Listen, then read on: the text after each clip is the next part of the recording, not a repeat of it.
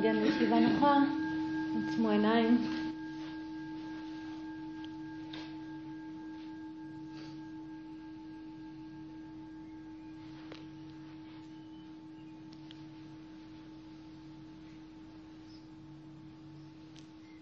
קחו כמה רגעים להיות עם ההתארגנות של הגוף עד שאתם מוצאים מנח נוח, ואז תראו שישיבה שקטה, יציבה ונינוחה.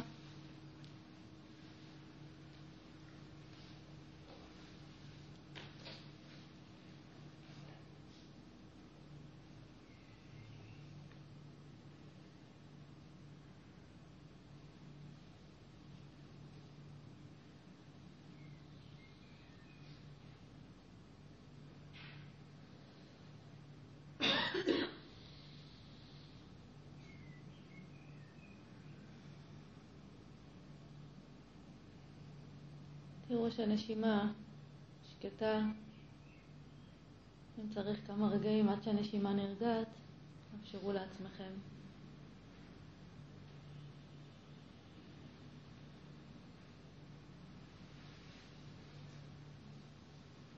ובדקו את מצב ההכרה, איזה מצב רוח יש לכם הבוקר.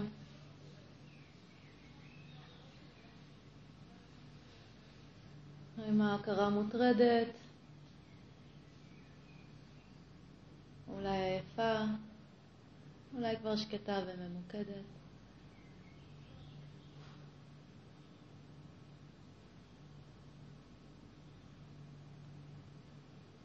אז נזכיר לעצמנו שמה שאנחנו עושים, אנחנו מתאמנים בפיתוח השליטה על תשומת הלב, ושזה למעשה רגע אינטימי ביניכם לבין ההכרה שלכם, רגע שהוא מבחינתי זכות להתאמן על משהו ראינו עד כמה הוא חשוב לחיים שלנו. אז תראו שאתם עושים את זה עם אה, סקרנות, עם אה, חיוך קטן, לא עם אה, מאבק, זה לא מלחמה, זה לא מבחן. אז בעדינות תעבירו את תשומת הלב אל הנשימה הטבעית. ותראו שכשתשומת הלב על הנשימה הטבעית מיד אתם נהיים מודעים למתרחש בנשימה.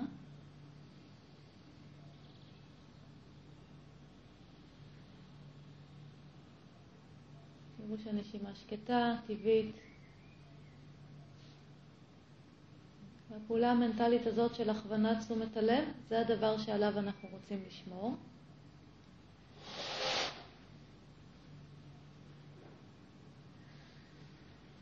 ובמקביל אתם תראו שיש כל מיני דברים שמושכים את תשומת הלב. קל לפקוח עיניים, להקשיב לצלילים, לחשוב כל מיני דברים.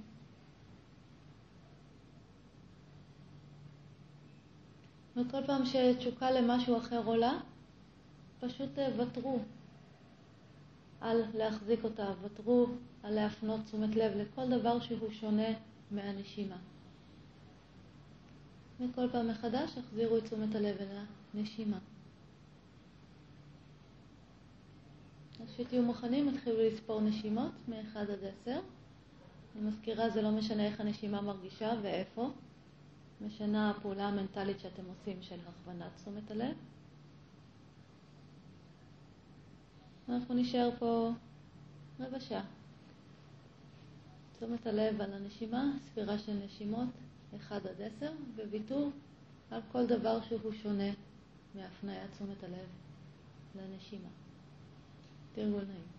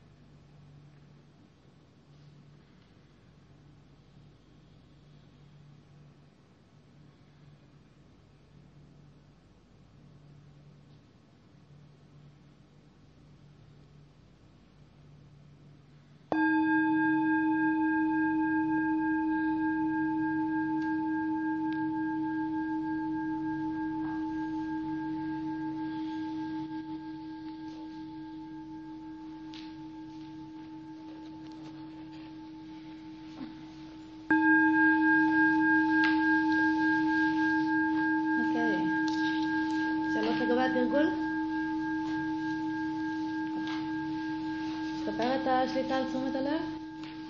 כן. אוקיי.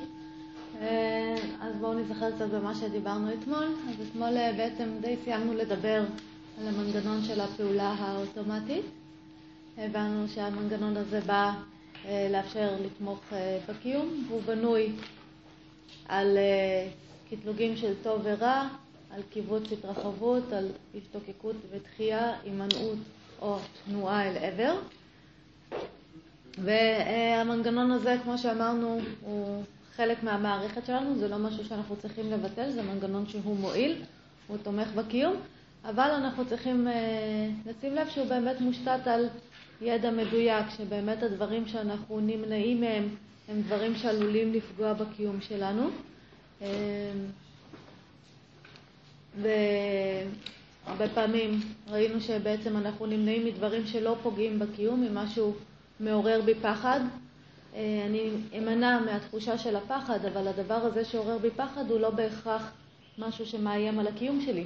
זה יכול להיות משהו כמו אה, אה, להגיש עבודה שאני צריכה ב, בלימודים, או, כן, או מבחן, או דברים כאלה. זה לא דברים שבאו לפגוע בקיום שלנו, אבל מכיוון שהם מעוררים בנו פחד, והמנגנון האוטומטי מופעל לדחות את הפחד, הרבה אנשים מגלים שהם לא מסיימים אה, פרויקטים או לא ניגשים למבחנים בגלל שהם מנסים להימנע מהתחושה של הפחד, אה, וזאת הדרך של המערכת לעשות את זה. אז במקומות האלה אנחנו נרצה להיות אה, סלקטיביים, אנחנו נרצה להיות מסוגלים יחד עם הפחד לגשת למבחן, יחד עם הפחד לעמוד מול קהל, יחד עם הפחד לנהוג, כל הדברים האלה שהם בעצם, שבהם המנגנון האוטומטי הוא לא יעיל. ומנגד ראינו שלפעמים אנחנו משתוקקים לדברים שהם לא בהכרח מיטיבים איתנו, כמו מזונות מסוימים או כל מיני הרגלים, אה, ואז המקום שלנו לראות את הרצון של המערכת לנוע אל עבר הדבר הזה, ויחד עם זאת להיות מסוגלים לדעת שגם פה המנגנון האוטומטי שפועל אה, הוא לא המועיל, ולהיות מסוגלים לעשות אה, משהו אחר, שהיום אנחנו נדבר על זה סוף סוף. אה, אז זהו, וראינו את ה... עד כמה זה בעצם, אה, אנחנו לא באמת אה, עם הסיטואציות, אלא רק עם הקיבוצים וההתרחבויות שהן יוצרות לנו. וכל עוד אנחנו נראה את העולם דרך הקיבוצים וההתרחבויות, אנחנו לא באמת עם הדברים, לא בהווה, כי כל הקיבוצים וההתרחבויות, או כל הרגשות שיש לנו, הם תמיד תוצר של העבר. הם לא תוצר של מה שיש כרגע מול העיניים, ואנחנו לא צריכים לבטל את זה, רק צריכים להבין שמה שאנחנו מרגישים לא קשור להווה, ו...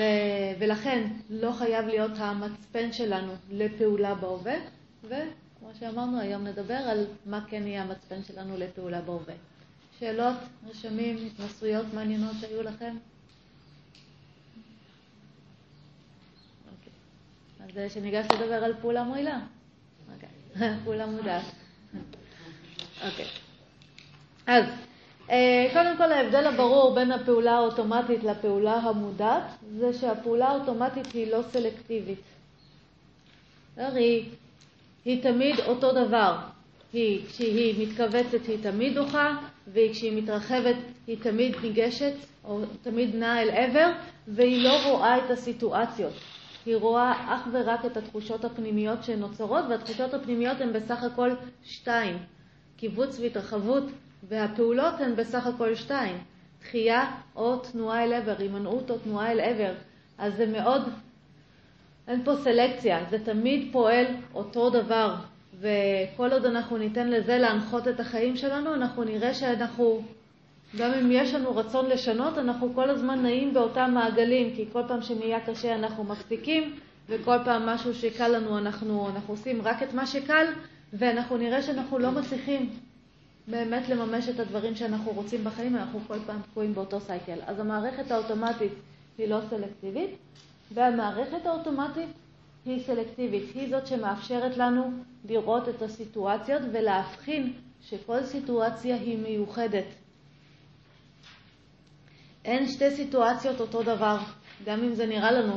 היינו פה אתמול והנה אנחנו פה היום, אבל זה לא אותה סיטואציה. זו סיטואציה דומה, אבל לגמרי שונה, ולכן אנחנו לא צריכים להחליט מראש מה יהיה נכון לעשות בסיטואציה מסוימת, אלא מה שהמערכת המודעת תרצה ללמד אותנו זה להסתכל ספציפית על כל סיטואציה ולבדוק ספציפית לסיטואציה הזאת איך מתאים לפעול.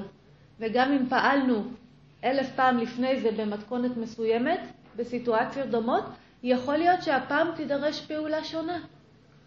ולכן אין לנו צורך בחוקים ואין לנו צורך במוסר, אבל מה כן יהיה לנו צורך בו? יופי, תשומת לב בשביל מה? לפני הפעולה? יופי, בשביל שנוכל קודם כל להבחין בסיטואציה. זה הדבר הראשון שיידרש מאיתנו. עוד לפני שאנחנו מחליטים איך לפעול, קודם כל אנחנו נצטרך לראות את הסיטואציה. אז איך זה מתחיל? בסיטואציה מסוימת יש, אפשר לומר בגדול, שני דברים. יש את המציאות החיצונית ויש את התגובה הפנימית שלנו, את איך שאנחנו חווים את המציאות החיצונית או את הסיטואציה החיצונית שהתרחשה. מה יהיה הדבר הראשון שנוכל לשים תשומת לב אליו? יופי, איך אנחנו חווים. למה דווקא, למה זה קודם? כי זה הקיבוץ וההתרחבות שלנו. יופי, זה הקיבוץ וההתרחבות, זה האוטומט, וזה מה שקרוב אלינו, זה מה שאנחנו, זה מה שאנחנו צריכים לראות דבר ראשון, אם אנחנו רוצים לראות אחר כך מעבר. תדמיינו קצת אה, כאילו יש לנו וילון. כל פעם שאנחנו מגיבים לסיטואציה, ולא משנה אם בהתרחבות או בקיבוץ או על סמך ידע נכון או לא, זה כמו וילון שנמצא בינינו לבין הסיטואציה. אז אם אני רוצה לראות את הסיטואציה, מה הדבר הראשון שאני צריך לראות? בשביל להסיט את הווילון, מה אני צריך לראות? קודם לראות אותו. קודם כל אני אצטרך להבין שמה שיש לי עכשיו זה וילון מול העיניים ולא הסיטואציה עצמה. ואם אני אבין שיש פה וילון ולא את הסיטואציה עצמה, אז אני אוכל לראות מעבר לווילון, אני אוכל להסיט את הווילון ולראות מה יש לפניי. מבינים את הרעיון? אז תשומת הלב שלנו, דבר ראשון, אנחנו לומדים לפתח אותה אל מה שסיטואציה מסוימת עושה לנו להרגיש. למשל, אה, אימא שלי מתקשרת אליי, אני רואה את השם אימא בטלפון, אני רוצה להיות ערה למה שמתרחש אצלי, אם זה קיבוץ לחלקנו או לחלקנו התרחבות. הרגע הזה של המודעות למה שאנחנו מרגישים נותן לנו אפשר לומר, כן, שני דברים בגדול. הדבר הראשון זה קודם כל לראות את התגובה הזאת שלנו, את התגובה האוטומטית, הבלתי נמנעת, שאותה אנחנו לא מנסים לשנות ולא צריכים להפסיק ולא צריכים לרכך ולא צריכים לעשות כלום. אין לי שום בעיה עד שארית חיי להתכווץ ממש כל פעם שאני רואה שאימא שלי מתקשרת אליי. אין לי שום בעיה, אני לא צריכה להתחיל אה, להרגיש התרחבות כשאימא שלי מתקשרת אליי. אם אימא שלי מתקשרת אליי ואני מתכווצת, למה זה? יפה, בגלל כל התנסויות העבר שהיו לי איתה, זה הכל. וכל אחד, תבדקו את זה, כי זה נחמד לראות את האנשים שמולם אתם, כשאתם רואים את השם שלהם בטלפון, אתם מתכווצים, ולחשוב מה ההתנסויות העבר שלכם איתם, אתם תמיד תראו שיש שם משהו בהתנהלות ביניכם, כן, במערכת יחסים ביניכם, שהמערכת שלכם מגדירה כן. כרע, כן? או אימא שלי כל הזמן חופרת לי מתי אני אתחתן, מתי אני אעשה ילדים, נו מה זה, ו... אין, אני, מבחינתי זה רע, או היא אומרת לי, למה עוד לא טיפלת בזה, למה עוד לא עשית את זה? כל הדברים האלה, היא חופרת לי, מבחינתי זה רע, תמיד אני אראה את זה כקיבוץ. אמ, או לחילופין יכול להיות, אה, כן, שהפוך, אה, סך ההתנסויות שיש לי הם כאלה של ההתנסויות האלה הן טובות, הם השאירו רשמים טובים, ולכן כל פעם שאני אראה את אמא שלי מתקשרת תהיה התרחבות. אז זה סתם ככה מצחיק לראות, להסתכל קצת ולראות את הקשר הזה בין ההתנסויות לתגובה שלנו ברגע נתון לסיטואציה. אז קודם כל זה מאפשר לנו לראות את התגובה שלנו ולראות שהיא קשורה לעבר ולא להווה, או להזכיר לעצמנו שהיא קשורה לעבר ולא להווה. זה לא שאני צריכה ללכת ולבדוק מה בעבר גרם לי אה, לחשוב, לקבל את הרושם שאימא שלי, שהיא מתקשרת, זה רע. אני לא צריכה ללכת לזה. זה לא מעניין אותי סיטואציה ספציפית, אנחנו לא פסיכולוגיה הולכים לגיל שלוש ומתחילים להמציא כל מיני דברים שקרו שם. סליחה. אבל, אה, אה, בסדר? מספיק לי לדעת שאם זה קיבוץ, יש, זה תוצר של התנסויות העבר שלי עד לרגע זה, ובגלל זה, זה מה שאני מרגישה, זה לא קשור עכשיו לזה שאימא שלי מתקשרת. אז קודם כל, הדבר הראשון, בזה שאני מפנה תשומת לב למה שאני מרגישה, מאפשר לי לראות את זה, את מה שאני מרגישה ואת הקשר של זה לעבר. ודבר שני, מה קורה כל פעם כשאנחנו מפנים תשומת לב למשהו? יופי, אנחנו נהיים מודעים. זה מיד מעלה את המקום המודע. למשל, אתם אולי הרגשתם את זה בתרגול שלנו, של המיקוד באובייקט אחד. אנחנו מפנים תשומת לב לנשימה, ואז אנחנו נהיים מודעים לנשימה.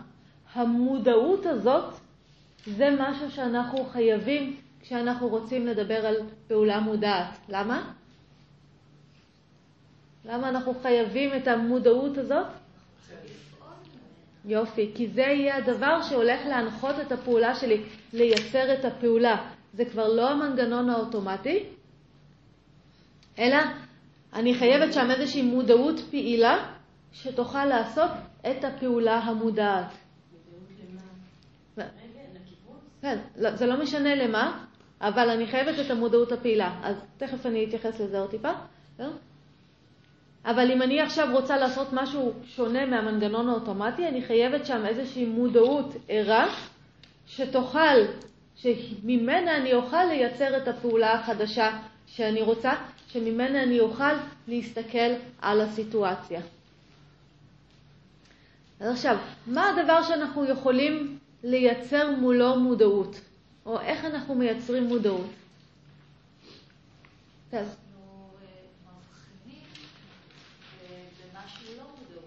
אנחנו רואים את כל מה שהוא לא מודעות, mm-hmm. ואז המודעות מתגלה. מין יחסיות כזאת, אוקיי, אוקיי, כן.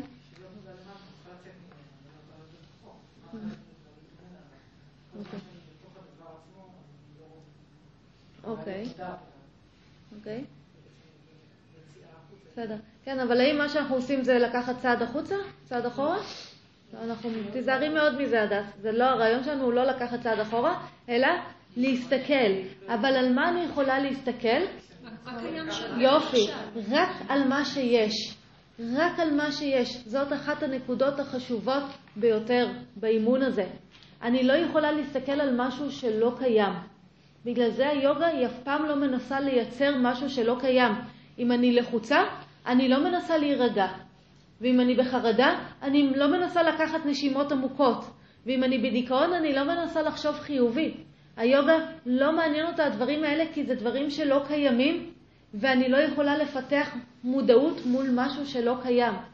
בשביל לפתח מודעות, מה שאנחנו חייבים לעשות זה להפנות תשומת לב למשהו. אבל המשהו הזה חייב להיות קיים שם. למשל, בתרגול שלנו של מיקוד באובייקט אחד, אנחנו מפנים תשומת לב לנשימה, כי היא קיימת. אבל אם הייתי אומרת לכם, תפנו תשומת לב ל... לא יודעת מה, לתחושה של, אה, של התעלות, הייתם יכולים לעשות את זה? לא. לא, למה? כי היא לא קיימת באותו רגע. אם היא לא קיימת אצלכם באותו רגע, איך אתם יכולים להפנות אליה תשומת לב? ואז אם אתם לא יכולים להפנות תשומת לב, אתם בחיים לא תהיו מודעים. אז, רגע, תכף אני אתן זמן לשאלות. אז הרעיון שלנו הוא תמיד להפנות תשומת לב למה שיש. מה יש באותו רגע? את התגובה של המערכת. זה תמיד יהיה. לכל סיטואציה יש לנו איזושהי תגובה של קיבוץ או התרחבות. אז כל התהליך שלנו אל עבר פעולה מודעת מתחיל מלהפנות תשומת לב למה אנחנו מרגישים. מתוך זה שהפניתי תשומת לב למה אני מרגישה, מצד אחד אני אוכל לראות שמה שאני מרגישה הוא תוצר של העבר, זה, זה אפילו, זה לא כזה רלוונטי, אבל אני רואה שאני מרגישה משהו, ואני רואה שאני נהיית מודעת.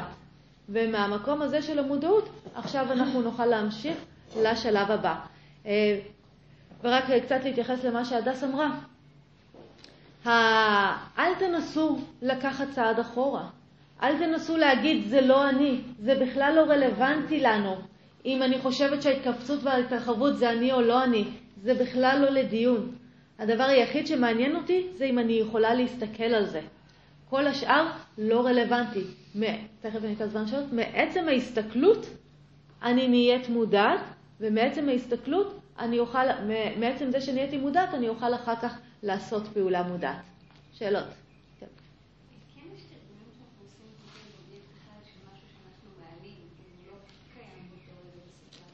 נכון, אנחנו יכולים לעבוד עם אובייקט מנטלי שאנחנו מעלים, אבל זה דרגת קושי מאוד מאוד גבוהה, וזה רק למי שמסוגל באמת להחזיק איזשהו דימוי מנטלי, כמו למשל מגן דוד, ועכשיו להפנות אליו תשומת לב. אבל תתני את התרגול הזה למישהו שלא מסוגל לייצר תמונה מנטלית, הוא לא ידע במה להתמקד. בגלל זה, זה בדרך כלל אני לא נותנת כזה דבר בתור אובייקט מיקוד, אלא אם כן אני ממש רוצה להתעלל במישהו.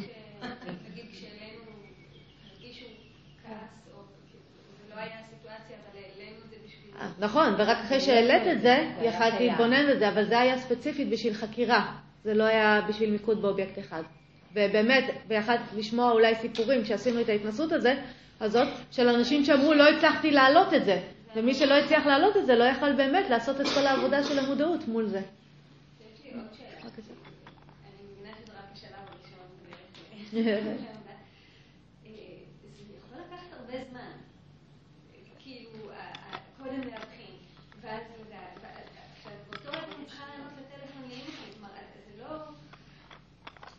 כן. כשלמדת נהיגה, מה היה? כשלמדת נהיגה, כמה זמן לקח לך לחנות? להכניס לראשון, לעשות זינות בעלייה? אה? מלא זמן, איזה סיוט זה להיתקע אחרי מישהו שלומד נהיגה. והיום? היום זה טיק טק, את לא חושבת על זה אפילו. רק עניין של לימוד. נגיד, בתור התחלה של לימודים שלי, אני צריכה להיות קצת... בין התקווה לזה זה לוקח זמן, ובהמשך זה... כן, ואת תראי שלפעמים את עושה את זה בדיעבד, את החקירה. זאת אומרת, רגע, למה בעצם עכשיו לא עניתי לאימא שלי? ואז את יכולה לראות, אה, בעצם ראיתי את השם שלה והתכווצתי, ואז הייתה פעולה אוטומטית שבה לא עניתי לה. ואחר כך משם אני יכולה להגיד, אוקיי, אז הנה, עכשיו הזדמנות לחשוב מה הפעולה המועילה. תראה, אנחנו עוד נדבר על כל השלבים האלה. כן.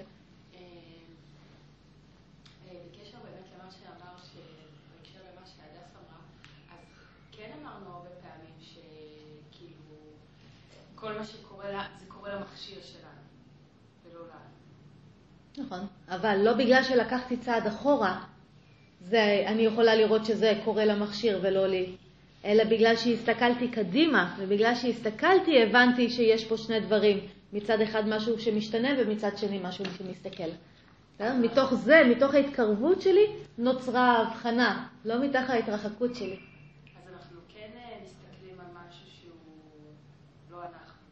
כן?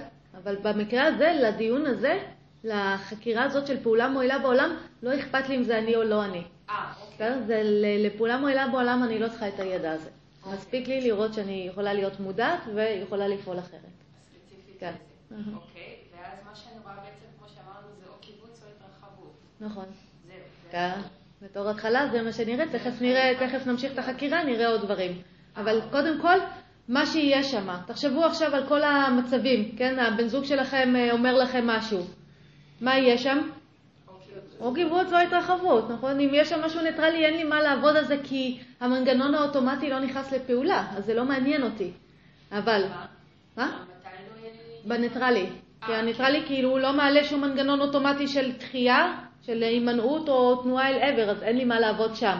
אבל זה יהיה בסיטואציות שבהן הסיטואציה עוררה תגובה לפה או לפה, התרחבות או קיבוץ, ועל הדברים האלה אני עובדת. אני רואה עוגת שוקולד. אם העוגת שוקולד לא עושה לי כלום, אין לי בעיה, אין לי מה לתרגל. אבל אם העוגת שוקולד עושה לי את ההתרחבות הזאת ואני רואה שאני באה לקחת אותה, פה אני רוצה לעבוד. אה?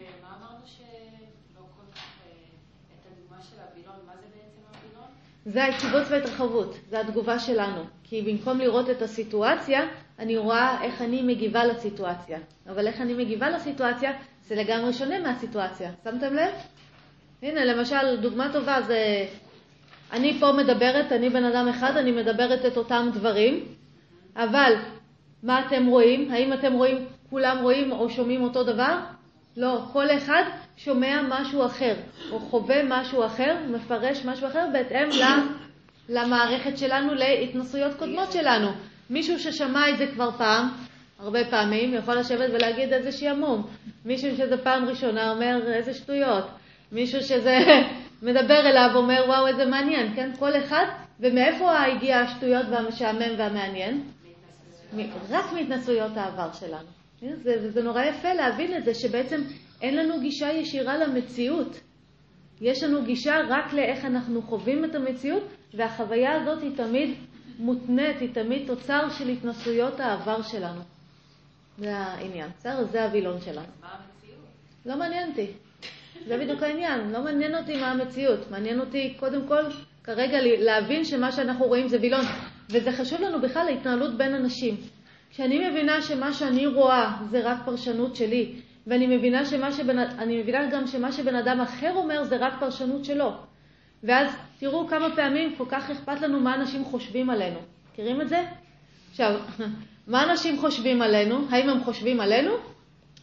לא, אף בן אדם לא יכול לחשוב עליי. כל בן אדם חושב רק בהתאם להתנסויות העבר שלו. אז בן אדם בא אליי ואומר לי, את מדהימה, אני לא חושבת שהוא מדבר עליי. הוא אומר בסך הכל שמה שאני עשיתי תואם למה? לעמודה שלו של הטוב. בגלל זה אני מדהימה. ובן אדם בא אליי ואומר לי, את חראית, הוא לא מדבר עליי, מה הוא בסך הכל אמר? שמה שעשיתי תואם לעמודה שלו של הרע. תחשבו מה זה להתחיל לשמוע אנשים ככה, ולא שכאילו הם באמת מעידים עליכם, ואז כמה פעמים אנחנו מתחילים להתווכח עם אנשים. איך הוא אמר עליי ככה, ועכשיו כשהוא התנצל שהוא אמר עליי ככה, וכל השטויות האלה, כאילו, בשביל מה? הוא לא דיבר על, עליכם אפילו לא לרגע אחד. כל בן אדם רשאי לחשוב ולהרגיש מה שבא לו, הוא בכל מקרה לא בחר את זה. הוא עבד להתנסויות שלו, בדיוק כמו שאני עבד להתנסויות שלי. שושה? אני רוצה לספר משהו ממש ממש מצחיק בהקשר הזה, שזה שלו ולא שלי, כמו שאת אומרת. היה איזה מישהו שהכרתי, והיינו ביחד בערך איזה שבועיים, ואז יום אחד הוא מתקשר אליי, אמר לי, איפה היית אתמול? למה לא ענית? אז אני אומרת לו, הייתי באימון כדורסל, אז הוא אומר לי, איפה התאמנתם? אז אתם יודעים שאין לי זיכרון. ברח לי מהראש, ואז אני אומרת, ככה, ממש גלגלתי כמה דקות, והוא חשב שאני משקרת עליו, הוא ניתק לי את הטלפון, ומאז הוא נעלם. אבל זה שלו, כנראה שמישהי שיקרה לו מהעבר, וכך הוא תפס אותי. אבל זה היה מצחיק. כן, אשכרה. כן, גדול. סבבה? עוד שאלות? כן, אז כל בן אדם בסך הכל רואה מה שהוא אה, התנסה בו לפני זה, ולכן תמיד תזכרו שמה שאתם אומרים זה פרשנות אישית שלכם, התנסות אישית שלכם, אתם לא מעידים על המציאות, ומה שאחרים אומרים זה פרשנות אישית שלהם, זה לא מעיד על המציאות, ולכן אין צורך להתווכח עם אף אחד על מה באמת יש במציאות, אפשר פשוט לשמוע את כל הדעות המעניינות של כל אחד על מה יש, ולראות מה ממש אפשר, כשיודעים להקשיב לזה, לראות את העמודה של הטוב והרע בכל דבר שמישהו מספר לכם. אני יכולה לעשות מיפוי של העמודות שלו תוך שנייה מחמש דקות של שיחה. זה מצחיק. אוקיי, עוד שאלות? כן. כן. אבל בסיטואציות היום, הבן אדם השני כנראה לא היה בשיעור כזה, ואם הוא אומר לי דברים לא יפים, הוא אומר לי דברים לא יפים. לא, את תופסת את זה שהוא אומר לך דברים לא יפים. אבל הוא בא לפגוע בי. לא, הוא לא בא לפגוע בך, זה התפיסה שלך. אם אני הייתי באותו מקום, והוא היה אומר לי את אותם דברים שהוא אומר לך, אני הייתי שומעת אחרת לגמרי. הייתי שומעת שהוא בסך הכל מנסה לעשות טוב, דרך הידע שלו של טוב ורע, שהוא שונה משלי, וזהו. לא היה לי שם שום תחושה של פגיעה, ושום תחושה שהוא אומר לי דברים נוראים. מבינה? כל הדבר הזה, כן, זה עד כדי כך. כל הדבר הזה שאת תופסת איך בן אדם מתנהג מולך, את לא יודעת איך הוא מתנהג מולך, את יודעת איך את מפרשת את ההתנהגות שלו. כי כשהוא אומר לך, אה, לא יודעת מה, מעביר ביקורת, אומר לך מטומטמת, או צועק עלייך, את מפרשת את זה כפגיעה, כעלבון, ככל מיני דברים. אבל באותה מידה יכל להיות שם מישהו אחר שסופג, שמקבל את הדברים האלה, ומפרש את זה אחרת לגמרי. מפרש את זה כניסיון של הבן אדם, של הפעולה האוטומטית של המערכת שלו, לעשות הכי טוב שהיא יכולה, בתוך הידע שלו, בתוך המצוקה שלו. מעניין, אה? זה עד כדי כך. אני גם באופן, באופן יחסי, אני, אני די רגועה, כלומר, הרבה פעמים דווקא אנשים מספרים לי סיטואציה קרה להם משהו ואני שומעת את הרגוע, אני לא, אני שומע, לא את ה... כלומר, אני לא מפרשת את זה בתור אה, הדבר הכי נורא שקורה, אלא בסך הכל עובר ככה וככה. אבל, אבל זה, זה כל כך רחוק מה... כלומר, כאילו, אם מישהו עומד שם וצועק עלייך, ואני... לא שזה קורה לי, כאילו, אבל אם מישהו עומד שם וצועק עלייך ומקלל אותך, ואני לא יודעת מה, אה, אז, אז, אז אולי זה שלו, אבל זה מאוד לא נעים. תלוי במילה. הלא נעים זה תוצר של התנסויות העבר שלך. זה כמו... אני שמחה שהתנסויות העבר שלי אומרות שאם מישהו כן. צועק עליי, זה ת- תתרחקי. סבבה. זה כמו אה, שתיירים באים לארץ או פוגשים ישראלים בחו"ל, ונראה להם שכל שיחה בין שני ישראלים זה ריב וצעקות. מכירים את זה? למה, מה מילה? אבל אני, אני לא מדברת על קיצון. אבל זה, לא, זה אותו דבר. התנסויות העבר שלהם זה שכשהם מדברים בצורה, כן, לא, אה, שיחה מתנהלת ברגיל, ברגוע, והם פירשו את זה בצורה כזאת. עכשיו, איך את יודעת ששני ישראלים לא רבים, אלא רק מדברים ביניהם? כי לך יש התנסויות עם ישראלים, כן- ואת יודעת. אני מתכוונת שכן יש שם איזשהו פן של אלימות, כאילו ש... את לא יודעת, מבינה? את קוראת לזה היום אלימות. אני, אם אני אהיה בדיוק באותה סיטואציה, אני לא אחשוב שהבן אדם אלים, באמת. אני אחשוב שהבן אדם מנסה לעשות הכי טוב שהוא יכול בתוך הידע שיש לו ובתוך המצוקה של המערכת. אין שם שום דבר מודע ואין שם שום דבר אלים. יש לפעמים שנגיד מישהו מקנא במישהו, אוקיי? והוא רוצה לפגוע בו. הוא באמת בא למטרה לפגוע בו, הוא רוצה, נגיד, רואים את זה הרבה אצל ילדים, שיש נגיד קנאה, והוא רוצה להוריד אותו, הוא רוצה להשפיל אותו כדי פעם אחת להוריד אותו. אז יש... לא מאמין, זה פרשנות שלך. כשאני מסתכלת על הסיטואציה הזאת, אני רואה את הילד הזה פועל על אוטומט בניסיון לעשות מה? טוב. איך? לפי הידע שיש לו. אז איפה יש פה השפלה ויש פה ניסיון לפגוע? אין כזה דבר. זה בדיוק העניין, אבל אנחנו בפרשנות שלנו נותנים תכונות להמון אנשים. לא קרה לכם אף פעם שניסיתם לעשות משהו נחמד למישהו והוא תפס את זה כעלבון נוראי? לא? ואתם הייתם שם ואמרתם לו, אבל לא התכוונתי לפגוע. אני בסך הכל ניסיתי לעשות משהו נחמד, להגיד משהו נעים, לעזור לך, והוא נעלב עד עמקי נשמתו. עכשיו, מי צודק? אה? מי צודק? כמה פעמים אמרו לך דברים עלייך שאת היית צריכה להגיד לבן אדם, אבל אני לא ככה, אבל הוא התעקש שאת ככה. ואת יודעת שאת לא ככה. נגיד בדוגמה הזו, אם הילד אה, מראה אלימות לילד השני, והוא ב- הוא מנסה לעשות טוב לעצמו, אבל זה על חשבון, עד, עד איפה זה בא? כי זה על חשבון האחר. זה לא על חשבון האחר, זה פשוט דוגמה לפעולה... לא. זה פשוט דוגמה לפעולה אוטומטית לא מועילה.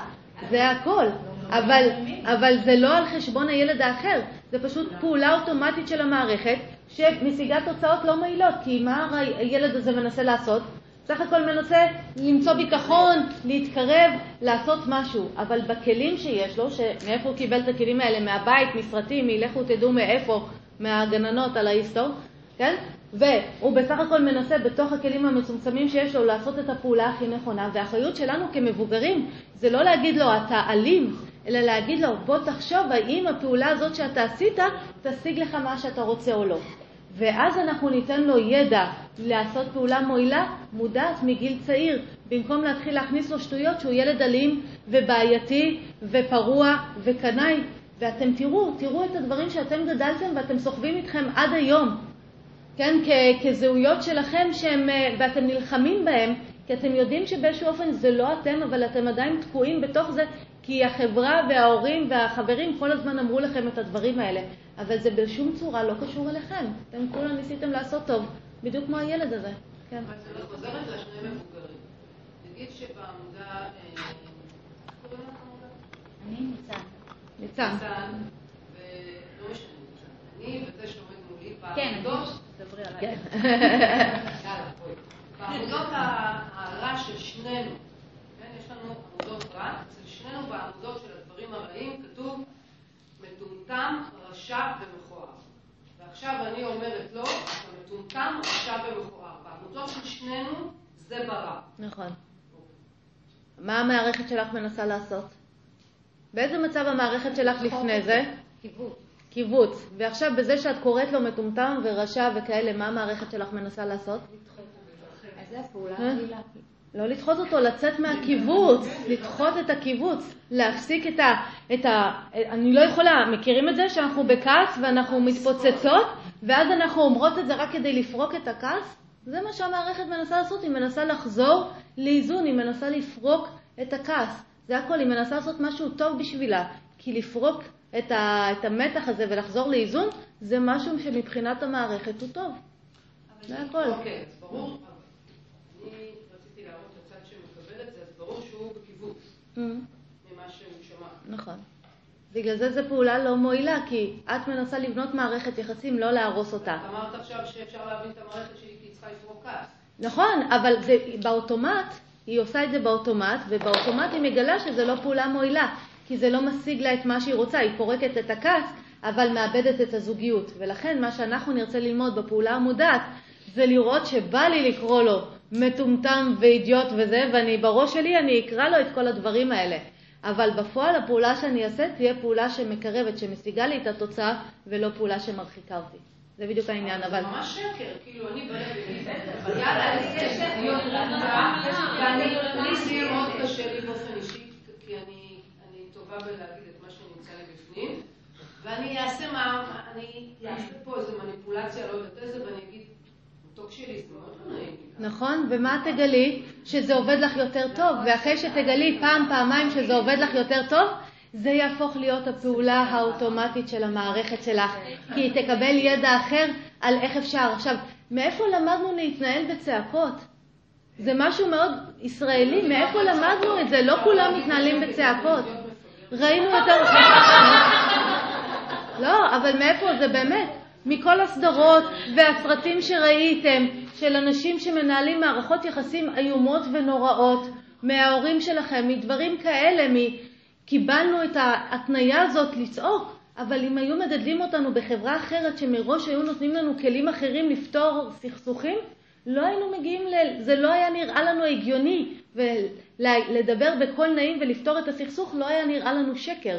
זה היה לנו, נראה לנו ברור שזאת הפעולה האוטומטית הטבעית שיש לעשות כשרוצים לפתור סכסוך. ו, ותחשבו לפעמים, אני, אם יוצא לי, כן, לראות במקרה איזושהי סדרה או סרט, ולראות שם מערכות יחסים בין אנשים, מלמדים אותנו שם את הדברים הכי מזעזעים של כל הזמן לבוא בדרישות לצד האחר שהוא יעשה לי טוב, ואם הוא לא עשה לי טוב אז אני מאשימה אותו, ו... ו- וחשדנות וזה, ועל זה אחר כך אנחנו מתנהגים ככה באוטומט ואנחנו בונים מערכות יחסים שהן לא מועילות. וחבל, אנחנו, אם נסגל לעצמנו ידע אחר או יכולת לפעול בצורה מודעת, אנחנו נראה שסוף סוף מערכות יחסים בחיים שלנו הופכות להיות מה שהן אמורות להיות, משהו שמזין אותנו, משהו שהוא מקור לשפע, ולא משהו שהוא מקור לסיוט כמו אצל רוב האנשים. רוב האנשים, המערכת יחסים שלהם עם ההורים, עם הילדים, עם הבני זוג, זה מקור לסבל, זה לא מקור לעונג. וזה לא אמור להיות ככה, זה אמור להיות מקור להזנה, לא למשהו שמוריד אותנו למטה, אותנו ואת הסובבים שלנו. דברים, כן. לא.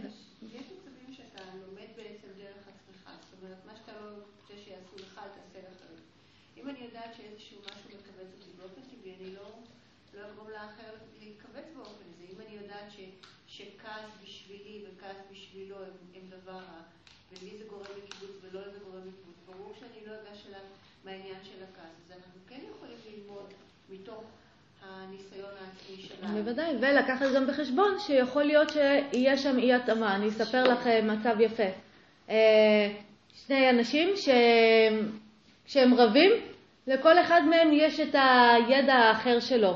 הגבר יש לו את הידע שבמצב של ריב, הכי טוב זה לצאת מהחדר, להירגע כמה רגעים, שעה, שעתיים, ואז לחזור ולפתור את העניינים. לאישה יש את הידע שהכי טוב זה להישאר שם ולדבר את הדברים עד שפותרים את הסיטואציה. בסדר? עכשיו, הגבר, מה הוא יעשה כדי לא לפגוע באישה? הוא יוצא החוצה, כי זאת הפעולה המועילה בשבילו. האישה בשבילה, זה שהוא יוצא מהחדר זה הדבר הכי גרוע שהוא יכול לעשות. ומבינה? אז הוא פועל לפי הידע שלו והוא חושב שזה הנכון, אבל אנחנו למשל במערכת יחסים צריכים למצוא ידע משותף, שהוא להכיר מה הידע של הבן זוג, מה הידע שלי, ולמצוא ידע שהוא ישרת אותנו במצבים האלה ששנינו נשתמש בו. או לפחות שנבין שהבן אדם השני לא עושה משהו רע כשהוא קם ויוצא מהחדר, או כשהוא מנסה לפתור את העניינים ברגע זה. מבינה? אז אה, אנחנו תמיד צריכים גם ללמוד את הצד השני. למשל לסכם על איזה כמו פשרה כזאת, אתה יוצא לחמש דקות וחוזר ומדברים. נכון, אפשר למצוא ידע משותף שלישי שישרת סיטואציות כאלה. אבל תחשבו איזה פיצוץ יכול להיות מזה שאני עושה פעולה שאני חושבת שהיא טובה, אבל הבן אדם השני מבחינתו זה הדבר הכי נורא שיכול לעשות, שבן אדם יכול לעשות במצב כזה.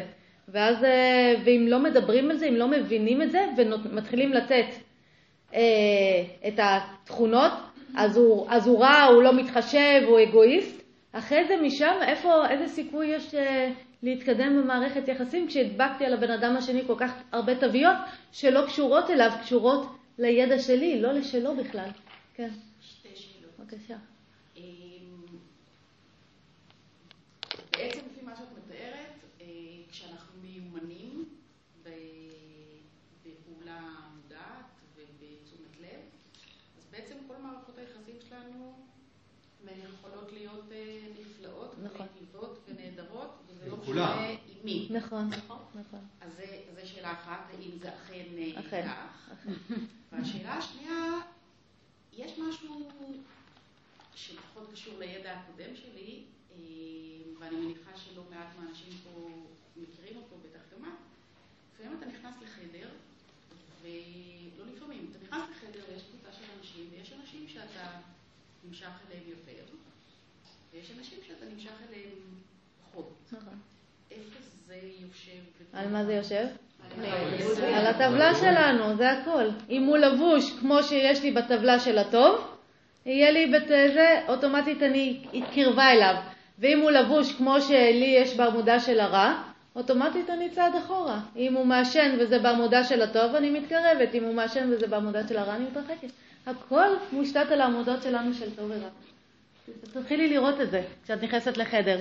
תסתכלי למי את מתקרבת ותבדקי אם מה שהוא מציג הוא לא בעמודה של הטוב. מי שחושב שרסטות זה טוב, ייגש מיד לחבר'ה עם הרסטות. מי שחושב שסטלנים זה טוב, ייגש מיד לסטלנים. זה מגניב.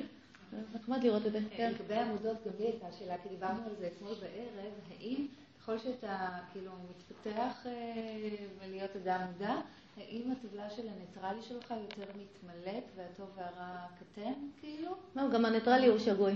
גם הניטרלי הוא שגוי? כן. תסבירי. כן. תסבירי. אה, הבקבוק הזה הוא טוב, רע או ניטרלי?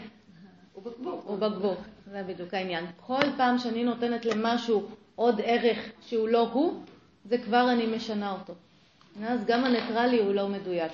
אבל להגיד בקבוק זה בקבוק, מקל זה מקל ומחברת זה מחברת, זה אה, קצת יותר מדויק. זה לא, לא קשור אליי. אז כן. אז גם שמחה זה שמחה, וזה לא בדיוק. בהכרח טוב או רע. בדיוק. ולא ניטרלי. כן, זה אוקיי, בדיוק רק העניין. רק אמרת אתמול משפט שדברים בעמודה הניטרלית הם דברים שלא התאמצנו כדי להשיג אותם. לא, זה פשוט לא ייצור אצלנו שום דבר, לא קיבוץ ולא התרחבות, ואז לא יהיה מאמץ להשיג ולא יהיה מאמץ לדחות, כי זה לא הפעיל את המנגנון האוטומטי, כי זה לא יצר קיבוץ והתרחבות. כן. בקשר לכל המערכות יחסים וההבנה של האחרים, לא, עדיין יש, אם אפשר להתייחס רגע ל- ל- לנושא של סביבה תומכת, כי בסופו של דבר, או סביבה שהיא שנבנה אותנו, אבל בסופו של דבר, אם אני מגיע למקום, שבו יש חברה, שבלי קשר לזה שהיא מנסה לעשות טוב, לא, לא שופט, אבל היא איכשהו לא תומכת בקיום שלי, אני עדיין רוצה להתרחק משם, כי, כי זה לא עושה לי טוב. איך זה מתחבר עם ה- לקבל את כולם?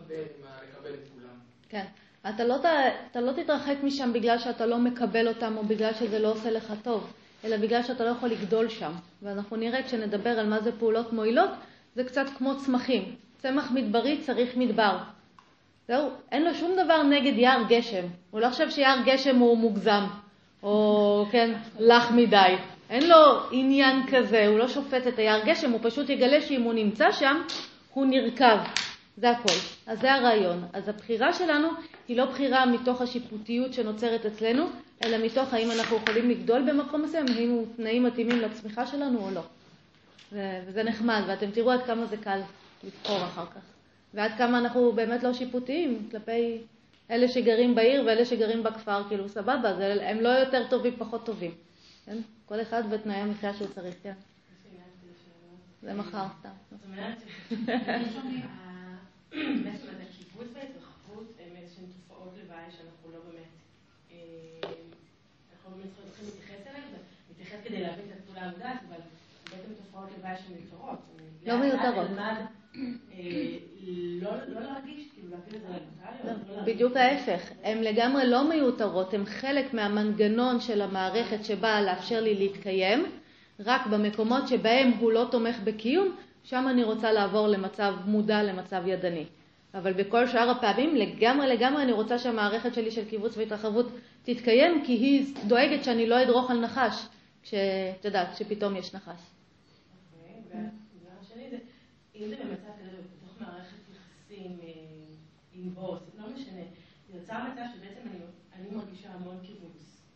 אה, ואני יכולה להבין שזה לא, לא טוב או רע, אלא זה מה שבורא הציע, ילד העבר, כל הדברים האלה, אבל בעצם בתוך החוויה, אה, בתוך הסיטואציות, עם אותו בן אדם, אני חווה קיבוץ כל הזמן, אז למה שאני ארצה להישאר שם, למה שאני ארצה באופן מודע לעבוד על פעולות, את אומרת שאני יכולה בעצם להיות בטוב עם כל אחד, גם אם הוא עושה לי קיבוץ, שמבחינתי קיבוץ זה כרגע איזשהו רע. נכון. אז למה שאני כן ארצה לעשות עם פעולות מידה מודעות, כאילו, כדי לקרב? כן. את צריכה לראות, אם זאת העבודה שלך, ואת לא מתכוונת עכשיו להחליף עבודה, עדיף לך ללמוד לעשות פעולות מודעות בתוך הסביבת עבודה שלך, כי זה יביא לך את התוצאות שאת רוצה. מה התוצאות שאת רוצה? שיהיה לך נעים בסביבת עבודה, נכון? זה מה שאת רוצה, את רוצה להתפתח בסביבת עבודה שלך. אז יש פעולות מסוימות שאת יכולה לעשות שיאפשרו את זה. אבל אם את רק תעשי את הפעולות האוטומטיות שמגיעות מהקיבוץ, איזה פעולות את תעשי בסביבת עבודה שלך? של דחייה. גם אם כל הזמן את uh, תעשי את המינימום ההכרחי ואת uh, לא תל זה ולא תדברי ולא, כן? כל הזמן פעולות של דחייה. עכשיו, אם את עושה את הפעולות האלה של הדחייה, מה עושה הצד השני? מתכווץ. הוא מתכווץ, הוא גם דוחה, ואז אתה, בעצם מה שאת חווה היום זה שהפער הולך וגדל, המרחק הולך וגדל. אבל אני לא יכולה לצפות מהצד השני שהוא זה שיעשה את הפעולה של ההתקרבות, כי הוא לא עושה תהליך של מודעות והוא ימשיך לעבוד על אוטומט. אבל מה שאנחנו נגלה, וזה קורה פשוט כמו קסם, זה שמהרגע שאני משנה את הפעולות שלי, בגלל שאני שיניתי את הפעולות שלי, שיניתי את התגובה האוטומטית שלו. התגובה האוטומטית שלא השתנתה, הפעולות האוטומטיות שלא השתנו. הפעולות האוטומטיות שלא השתנו, המציאות שלי תשתנה. ככה, בלי לדרוש מהמציאות להשתנות, היא משתנה בגלל שאנחנו שינינו את הפעולות שלנו. זה עובד כמו קסם. בסדר? אנחנו עוד נגיע לזה בפרטים. סליחה? ההתכווצויות שאני חובה, שהובילו לפעולה מודעת אחרת, בסופו של דבר אה, גרמו לפחות התכווצויות ויותר התרחבויות, כדי שזה יהיה נסבל עבורי להיות בתוך המקום. כן. מהרגע שאת תקבלי מהסביבה את מה שאת רוצה, הפעולות שלך יהיו פעולות מועילות, מה שאומר שהם יניבו לך פירות, פירות האלה יזינו אותך. כשיש פרי... פירות זה אומר שהתרחבויות? כן, עכשיו כשיש פרי שמזין אותך, איך את מרגישה? מתרחבת, זה הכל. יש לי מנגו טרי ומנגו רקוב. אני אוכלת מנגו טרי? מי שאוהב מנגו? Mm. תרחב. מנגו רקוב יעשה לנו קיבוץ. מבינה? אז מכיוון שאני צריכה לקבל את הפירות שאני רוצה, הפירות האלה יזינו אותי, אם יזינו אותי, אני אקבל את ההתרחבות שאני רוצה. בעצם, לקשר את מה שהיא אמרה למה שאמרתי מקודם, אז בעצם אם בתוך, נגיד, סביבה כזאת אה, של עבודה, עם בוס אה, קשוח, אה, אנחנו מתחילים לעשות פעולות מועילות, אנחנו רוצים לשמר את העבודה ולהתקדם או לא יודע מה, ובאמת אנחנו רואים שזה לא מסתייע, למרות שאנחנו עושים את הפעולות המועילות שאנחנו רוצים, אז בעצם יכול להגיע מצב שבו אנחנו מחליטים גם כפעולה מודעת שהמקום הזה אנחנו לא צורכים בו בצורה גדולה, נכון. בוחרים החלטה מודעת לעזור. נכון, נכון, אבל זה יהיה אחרי שקודם כל כבר ניסיתי לעשות מגוון של פעולות מועילות, ובדקתי האם התנאים יכולים להשתנות, ואם אני רואה שאין ביכולתי לשנות את התנאים על ידי הפעולות שלי, יכול להיות שאני אחליט שזה תנאים לא מתאימים. זה ממש כמו גידול של גינה, תכף נדבר על זה. עוד דברים?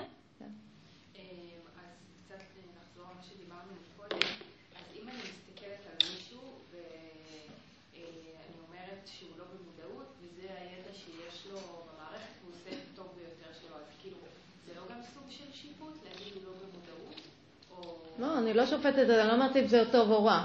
בסדר? אני רק יודעת שכשבשביל לעשות פעולות מודעות צריך לעשות צריכה להיות מודעות נוכחת, ומכיוון שאני רואה על עצמי שרוב הזמן אני לא בפעולות מודעות, ורוב הזמן מה שעובד זה האוטומט, ואני רואה כמה אימון ספציפי נדרש בשביל להתחיל לפעול באופן מודע, אני יודעת שכולנו גם אותו דבר עובדים על האוטומט, וצריך לעשות מאמץ מאוד מאוד גדול בשביל לא לפעול ככה. זה לא שאני אומרת שהאוטומט הוא רע, האוטומט הוא אחלה, רק הוא הרבה פעמים לא מועיל, אבל זה לא להגיד שהוא רע אותו. אם תבואי לבן אדם שמולך ותגידי לו ניסיון, נפלתי שם,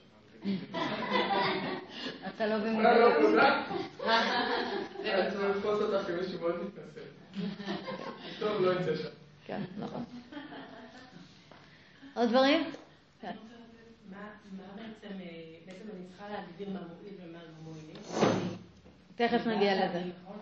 והאם הפעולה שלי המודעת נכונה או לא נכונה, והאם עשיתי את כל הפעולות הנכונות בעצם. אז יש פה משתנים שאני... כן, תכף נדבר על זה, עוד לא דיברנו. אז לא דיברנו איך אנחנו בודקים את הדברים האלה. אז זה בקרוב מאוד. כן. יש לי שאלה. כן, רגע. כן, עדה. כן. אני אני עובדת בחינוך, ואני עובדת עם הפרעות התנהגות, מה שמוגדר. ואני הולכת עם סטודנטיות לבית ספר עם. התופעות הכי מדהימות, שעכשיו יש לי הסברים לוגיים אליהם, זה שכשמתחילות, הסטודנטיות פוגשות את הילדים עם הפרעות ההתנהגות, הן נורא נעלבות, הן נורא מבוהלות, הן- כי הילדים האלה, אלימות זה... הם לא יודעים לדבר אחרת חוץ מלקלל, להרביץ, לזרוק וכאלה. ותוך אה, כמה חודשים אנחנו בעיקר עובדים על זה שאני אומרת להם, הילדים מתנהגים את מה שהם יודעים, זאת השפה שלהם. הם לא מתכוונים להגיד שום דבר אם את טובה או רעה או, או מורה טובה או נחמדה להם או זה. הם, הם עושים את שלהם, זה התפקיד שלהם. אחרת הם לא היו בבית ספר הזה. ואת, אם את יכולה לראות שזה לא שייך בכלל בכלל אליי, ואולי זה אפילו הביטוי של הילד למה שקשה לו, אז את יכולה להתנהג אחרת. עכשיו מילים, אבל מה שאני רואה בכל שנה, ואני כבר עושה את זה כמה שנים טובות, זה שתוך כמה חודשים מתחילים ליפול להם האסימונים האלה, ואז פתאום, רגע, זה ילדים נורא נחמדים. הם באמת גם, ופתאום מתחיל לצאת להם האפשרות לעבוד עם הילדים האלה, ולהוריד בהם מההתנהגות שלהם, ולחבק אותם, לא לכולם, וגם את זה אפשר לראות כמה עבודה הם צריכות לעשות, וכמה כאלה שמצליחות ולא, אבל זה, זה פשוט כמו מטה קסם, שהיחס שלהם, אם הם היו באות בסמסטר הראשון מכווצות ככה לבית ספר, כי תכף הן הולכות לחתום, אז בסמסטר השני הן באות ואומרות, כאילו, איזה ילדים? והן חושבות שהילדים השתנו. כאילו, זה פשוט, אה, רואים את זה באמת כל הזמן, רק לטפטף כל הזמן. זה הם, זה ככה הם. אל תצפי מהם להיות מה שהם לא יכולים להיות. זה מה שהם יכולים להיות. הם יודעים להרביץ, לקלל וזה. אם תתני להם כלים לעשות דברים אחרים, אז הם ינסו אותם, אבל בשלב א'. זה מאוד, אה, כאילו עכשיו יש לי אה, כן. תיאוריה. כן, יופי, יופי. אה, תודה על ה... כן, יופי, ודוגמה מצוינת. תודה. עוד דברים? אני חשבתי על עניין של שעת חסד. כאילו, יש איזה דו-שיח בין שניים, לא תמיד זה יוצא, כי הוא בקיבוץ ואני בקיבוץ, ואז מחכים שאחד מאיתנו יהיה בהתרחבות ויהיה אפשר כאילו להיכנס אליו יותר, לדבר איתו על יותר דברים שהרבה יותר קשה לדבר עליהם כשאנחנו ככה כועסים אחרים. בזמן האחרון אני משתמשת עם זה ממש הרבה, גם כשהילדים שלי היו קטנים, תמיד חיפשתי את שעת החסד הזאת וידעתי מתי זה. ועכשיו אני עושה את זה עם הבוס שלי, וזה עובד לי נפלא, כאילו. וזה דווקא מהמקום שכשהוא נמצא בהתרחבות והוא פונה אליי, אני באופן טבעי כאילו, יאללה, אני מקבלת אותך, בוא תגיד לי כל מה שאתה רוצה. וזה קורה כל כך יפה. מהמם. השבוע הוא בא והציע לי, תגידי, מה דעתך שתן לך יותר במשכורת ותעשי גם אה, חוות דעת. ושבוע לפני כן היה לי ויכוח על זה שהוא לא רצה להוסיף לי משכורת על משהו אחר שאני עושה. אז פתאום היה לי אפשרות לדבר איתו ואפילו להגיד, לא, אני ממש לא מעוניינת לעשות חוות דעת, אבל דפנה כן יכולה לעשות, תלך אליה, תציע לה ככה וככה, ופתאום אני מוצאת את עצמי במקום שאני מציעה לו, והוא נפתח ואני נפתחת, והקש של שבוע שעבר כבר נעלם ואיננו. כאילו, והמומנט הזה הוא כל כך חשוב, כאילו, למצוא את הנחת שיש לו ואת הנחת שיש לי ב- נכון. שעת חסד, כן, שעת חסד. שעת חסד. הכותרת שלה, שעת חסד מקסים. זה מקסים, שעת חסד זה יפה. זה בעבודה של הטוב. אבל אם אני מבינה נכון שאת אומרת, אנחנו יכולים כל הזמן להיות בשעת חסד, מהצד שלנו. לא צריך טיימינג מסוים. מבחינתי, כן. אני תמיד אהיה בשעת חסד, במודעות, ועם הבן אדם השני אני צריכה לראות אם יש פעולה שתגרום לו להתרחבות, ואז אני יכולה לעשות את זה, ואז יהיה באמת תנאים מתאימים לשיחה, ואם הבן אדם בקיבוץ, אז אולי אני צריכה להבין שזה באמת לא הזמן. אני תמיד אומרת, נגיד שהולכים למס הכנסה, לביטוח לאומי, לדברים כאלה, הדבר הראשון שתעשו, תנו מחמאה לפקיד או לפקידה. דבר ראשון, מהרגע שהם בהתרחבות מולכם, הם יוכלו להקשיב לכם. אבל אם אתם באים בישר בטענות, מיד קיבוץ ומיד כל החוסר חשק לסייע. אז אפשר להשתמש בזה, ולמה לא? אני כן, חברה שלי נסענו לצפון, בלי לשים לב, בלי לשים לב, היא הייתה ב-120, עוצרת את השוטרת. עכשיו, היא בצד של הנהגת, אני בצד שלה, והיא קודם כל באה מכאן, כי עצרנו לידה, והיא באה מכאן, ואז אני אומרת לה, יואו, איזה מדהים השיער שלך, במקום, כאילו, היא אפילו עוד לא עברה תביא רישיונות, מה עושה ככה? היא עברה לצד השני, אז היא אומרת לה, תביא רישיונות, אני מה זה מצטערת? אני אפילו באמת, אבל באמת לא שמתי לב על איזה מהירות אני, סלחה לנו, לא נתנה לנו. העלינו פוסט בפייסבוק, אשכרה, להגיד שהחמודה השוטרת הזאת לא נתנה לנו. ואני בטוחה שזה התחיל מהוויכוח הזה של איזה יפה התזכורת שלך וכזה. ישר, ממש. אבל זה עובד כשזה בא בחנות רק. זה לא עובד כשזה לא בא בחנות. את לא יכולה להגיד, וואלה, זה עובד שאת, כאילו, שאת ביקרת. או שבא לך להגיד שלא בא לך, לא בא לך זה... זה לא נעשה. נכון. יש לי עוד שאלה. אוקיי, חבר'ה, בואו נחזור לעניינים, כן. יש לי עוד שאלה, כזה קשור ולא קשור. תמיד בחיים אומרים לי, דווקא טוב לכעוס, תכעסי קצת. כאילו שאני אביע יותר, תכעסי קצת, תריבי. רוצה את הדוגמאות לידע לא מועיל? זה. כן, כי זה מה שהם גדלו עליו וזה מה שהם יודעים. אבל כאילו הם אומרים ככה זה דרך להביע רגשות, להגיד מה לא נעים לך, מה כן, כאילו... כן, ומי אמר? אבל כשאת מביעה רגשות, מה המטרה שלך? שהבן אדם השני יקשיב. כן. עכשיו, כשמישהו צועק עלייך, יותר קל לך להקשיב או יותר קשה לך להקשיב? יפה. ביססנו שלא.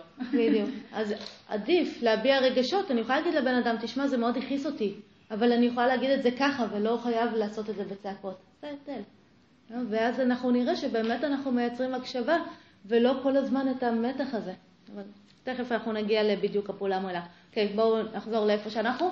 אז אמרנו, הדבר הראשון שאנחנו צריכים בשביל לאפשר לעצמנו לעשות פעולה מודעת זה לייצר מודעות, ואת המודעות הזאת אנחנו מייצרים אל מול מה שאנחנו מרגישים באותו רגע. אז אני אראה את הקיבוץ או אני אראה את ההתרחבות. הדבר הבא שאני חייבת לייצר זה לראות את הפעולה האוטומטית שרוצה לבוא. ואת זה אני רוצה לראות כדי לדעת להבחין בין מה זו הפעולה האוטומטית לבין מה זה הפעולה המודעת.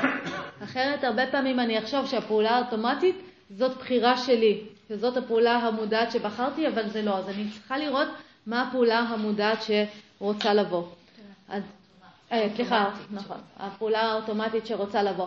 הדרך שלנו לעשות את זה, זה להסתכל על הקיבוץ.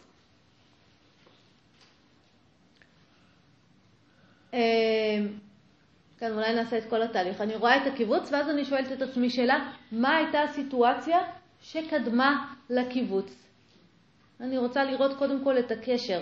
ראיתי את השם של אימא שלי בטלפון. אה, מישהו קרא לי מטומטמת. ראיתי, אה, לא יודעת מה, נתנו לי מחמאה. אה, אם זה התרחבות, נתנו לי מחמאה. כן, כן, בדיוק. נכנסתי, ראיתי את הבית מבולגן, ראיתי את הכלים בכיור. לא משנה מה. בסדר, אני רוצה לזהות רגע אחד שהייתה שם סיטואציה שהיא גרמה לקיבוץ, כי אחרי זה אני ארצה גם להסתכל חזרה על הסיטואציה. ואז אני שואלת, מהמקום הזה המכווץ, איזה פעולה רוצה לבוא? איזה פעולה אוטומטית הייתה באה מהמקום המכווץ הזה? אז באתי הביתה, אני רואה את כל הבית מבולגן, אני רואה את הקיבוץ. אני אומרת, מה הייתה הפעולה האוטומטית שרוצה לבוא? מה הפעולה האוטומטית? לכעוס. יופי, לכעוס, לזה, להגיד, למה אתם לא זה וכאלה, כן? ואני מסתכלת על זה. או יש לי איזשהו משהו עם הבן זוג, הבן זוג שלי אמר לי, וואי, איך השמנת? אני רואה את הקיבוץ, אני אומרת, מה הפעולה האוטומטית שרוצה לבוא? אה, כן, אה, להסתובב ולצאת מהחדר או כל אחד והזה שלו. בסדר, אז קודם כל אני רוצה לראות את הפעולה האוטומטית. זה, הראייה הזאת של הפעולה האוטומטית שרוצה לבוא, היא קודם כל משאירה אותי במודעות, כן? כי זה ממשיך מול הפעולה שרוצה לבוא, מול החשק הזה. אני רואה, אני ממשיכה להיות במודעות.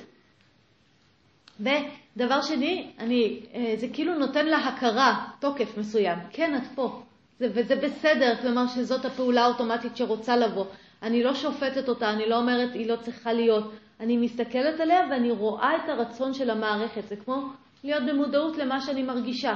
לתת לזה תוקף, זה בסדר להרגיש את זה. בא לי כן לדפוק לו כדור בראש, זה בסדר, אין שום... מה? לא, זה בדיוק ההפך מלספור עד עשר. כן, אבל בלספור עד עשר את לא מסתכלת על זה, את מתחילה להסתכל על הספירה, ואת מייצרת משהו שלא נמצא שם. פה, שאת מסתכלת לזה, או כאילו שאת עוצרת שם ואת מסתכלת. כן. את נוכחת לרגע. כן, בסדר, כן. אז אם לזה את מתכוונת שאת אומרת לספור עד עשר, זה לא, לא, בסדר. לא. אוקיי. אז אני בעצם נותנת את המקום הזה של המודעות, ותוקף למה אני מרגישה ולמה שבא לי לעשות. השלב הבא שלנו, רגע, רגע. לשאול מה רוצים להשיג. לפני זה, לפני זה. לפני זה, תשומת לב למשהו. יופי. למה? כן. השלב הבא זה להפנות תשומת לב חזרה לסיטואציה. תשומת לב חזרה לסיטואציה, ולהסתכל מה המטרה של הסיטואציה. לשאול מה המטרה של הסיטואציה. למה אני פה? למה חזרתי הביתה? למה אני בזוגיות הזאת? למה אני עכשיו יושבת מול המחשב ומנסה לכתוב משהו? השאלה הזאת של למה, או למה אני פה, או מה המטרה של הסיטואציה, הכרחית כדי לשאול מה כדאי לעשות, כי אין שום טעם בלשאול מה כדאי לעשות אם אין מטרה ברורה. זה רק אם יש מטרה ברורה שיש חשיבות לאיזשהו צעד, אם זה בכיוון הזה או בכיוון השני. אבל דמיינו שאתם באמצע המדבר, הכל פתוח מסביב ואין לכם שום מטרה. זה משנה באיזה כיוון אתם לוקחים צעד? לא. בסדר? אז אם אני רוצה לשאול מה כדאי לעשות, מה מועיל לעשות, המטרה חייבת להיות ברורה מול, נגד עיניי. והמון אנשים באים אליי לפעמים להדרכה ואומרים, אנחנו לא יודעים מה לעשות. אז אני שואלת אותם, מה המטרה שלכם? לא יודעים. אז מה הטעם לשאול מה כדאי לעשות אם אין מטרה? קודם כל בואו נברר את המטרה. עכשיו, היופי הוא שאתם תראו שלכל סיטואציה שאתם נמצאים בה, יש כבר מטרה. זה אתם לא צריכים להמציא משהו חדש. למשל, כולנו פה, יש לנו מטרה. מה המטרה שלנו? ללמוד, כן? אז אני רק צריכה לשאול את עצמי, מה המטרה, למה אני פה, ומיד יהיה לי ברור. כשאני באוטו תקועה בפקקים ומקללת, ואני שואלת, מה המטרה? מה המטרה? יפה, להגיע לאנשהו. אה, כשאני עומדת מול הבן זוג שלי והוא מתנהג כמו אידיוט. ואני שואלת, מה המטרה? מה המטרה? יופי, לקיים זוגיות, לקיים איזושהי מערכת שתומכת בחיים שלי ושלו. בסדר? כשאני חוזרת הביתה וכל הבית מבולגן ואני שואלת מה המטרה, מה המטרה? לא, זה מה יש לעשות, מה המטרה? אה? תהיה נעים בבית? מה? לא, מה המטרה? למה אני פה בבית בכלל? זה עדיין הזוגיות. כאילו, אם זה הזוגיות, אם זה... לתת תנאים לקיום המשפחתי שלנו, כן? או לגדל משפחה, זאת המטרה, בגלל זה עשינו בית משותף, בגלל זה אני גרה עם כל המפלצות האלה. סתם. לא באמת, לא באמת, הן לא מפלצות. בסדר? כן. כולם מסכימים. אה, בסדר? אז אנחנו צריכים לחזור למטרה הראשונית, כן? לא המטרה שלי זה לא שהבית יהיה מסודר, לא זאת המטרה. המטרה שלי זה שהוא יהיה תנאים להתפתחות של כולנו, זה הרעיון. בסדר? אז האימון שלנו בלמצוא את המטרה, בהתחלה אולי זה יהיה טיפה חמקמק, אבל אחרי זה אתם תראו שמאוד קל אה, לזהות, רגע, תכף אני אתן זמן לשאלות, מאוד קל לזהות בכל רגע נתון מה המטרה.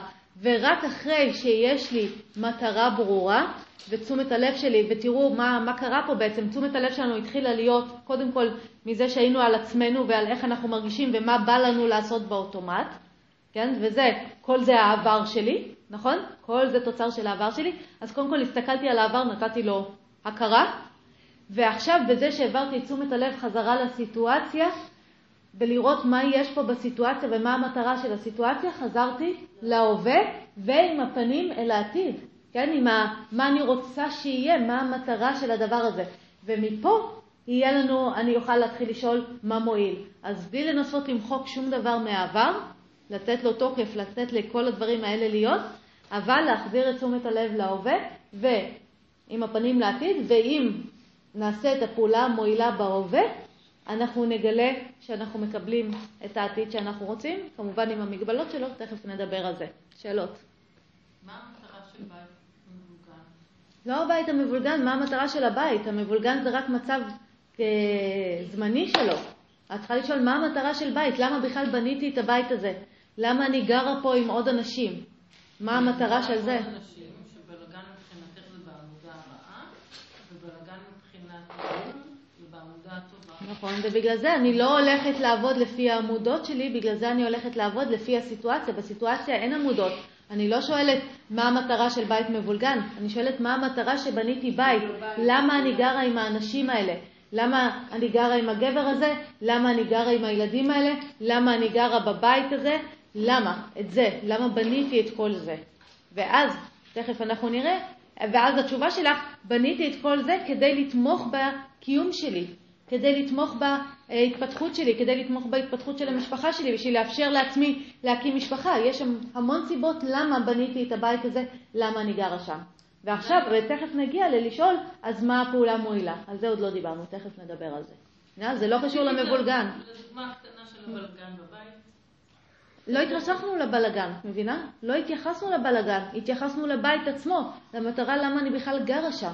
הבלגן הוא לא אישיו, ותכף אנחנו נשאל... מה? כל התחושות הרעות שעלו לך. נכון, עלו לי פה ונתתי להם תוקף. הנה, הרגשתי איך אני מכווצת, הרגשתי איך שבא לי לצעוק על כולם, ראיתי את כל זה, לא פעלתי על האוטומט, עברתי למצב מודע בגלל שהסתכלתי על כל זה, העברתי תשומת לב חזרה לסיטואציה להווה, אמרתי, מה המטרה של כל הסיטואציה הזאת? המטרה זה לתת לי תנאים מתאימים להתפתחות, והצעד הבא שלנו יהיה לשאול, אז מה מועיל להשגת המטרה הזאת? זה תכף נגיע לזה. עוד שאלות? אז בעצם מה שאת מנסה להגיד עכשיו, שבהסתכלות של המטרה שלנו, המטרה היא משהו מאוד גדול. היא לא מטרה ספציפית של הסיטואציה, של הכלים, כמו שהיא שואלת. כי הכלים בעצם יושבים על המטרה הגדולה שלנו, שזה לבנות תנאים טובים בתוך הבית. אבל נורא קשה לפרק את זה בכל רגע נתון, כאילו למטרה הגלובלית. אתה עכשיו נתקל באיזושהי סיטואציה, מה יפנה אותך למשהו הגדול הזה?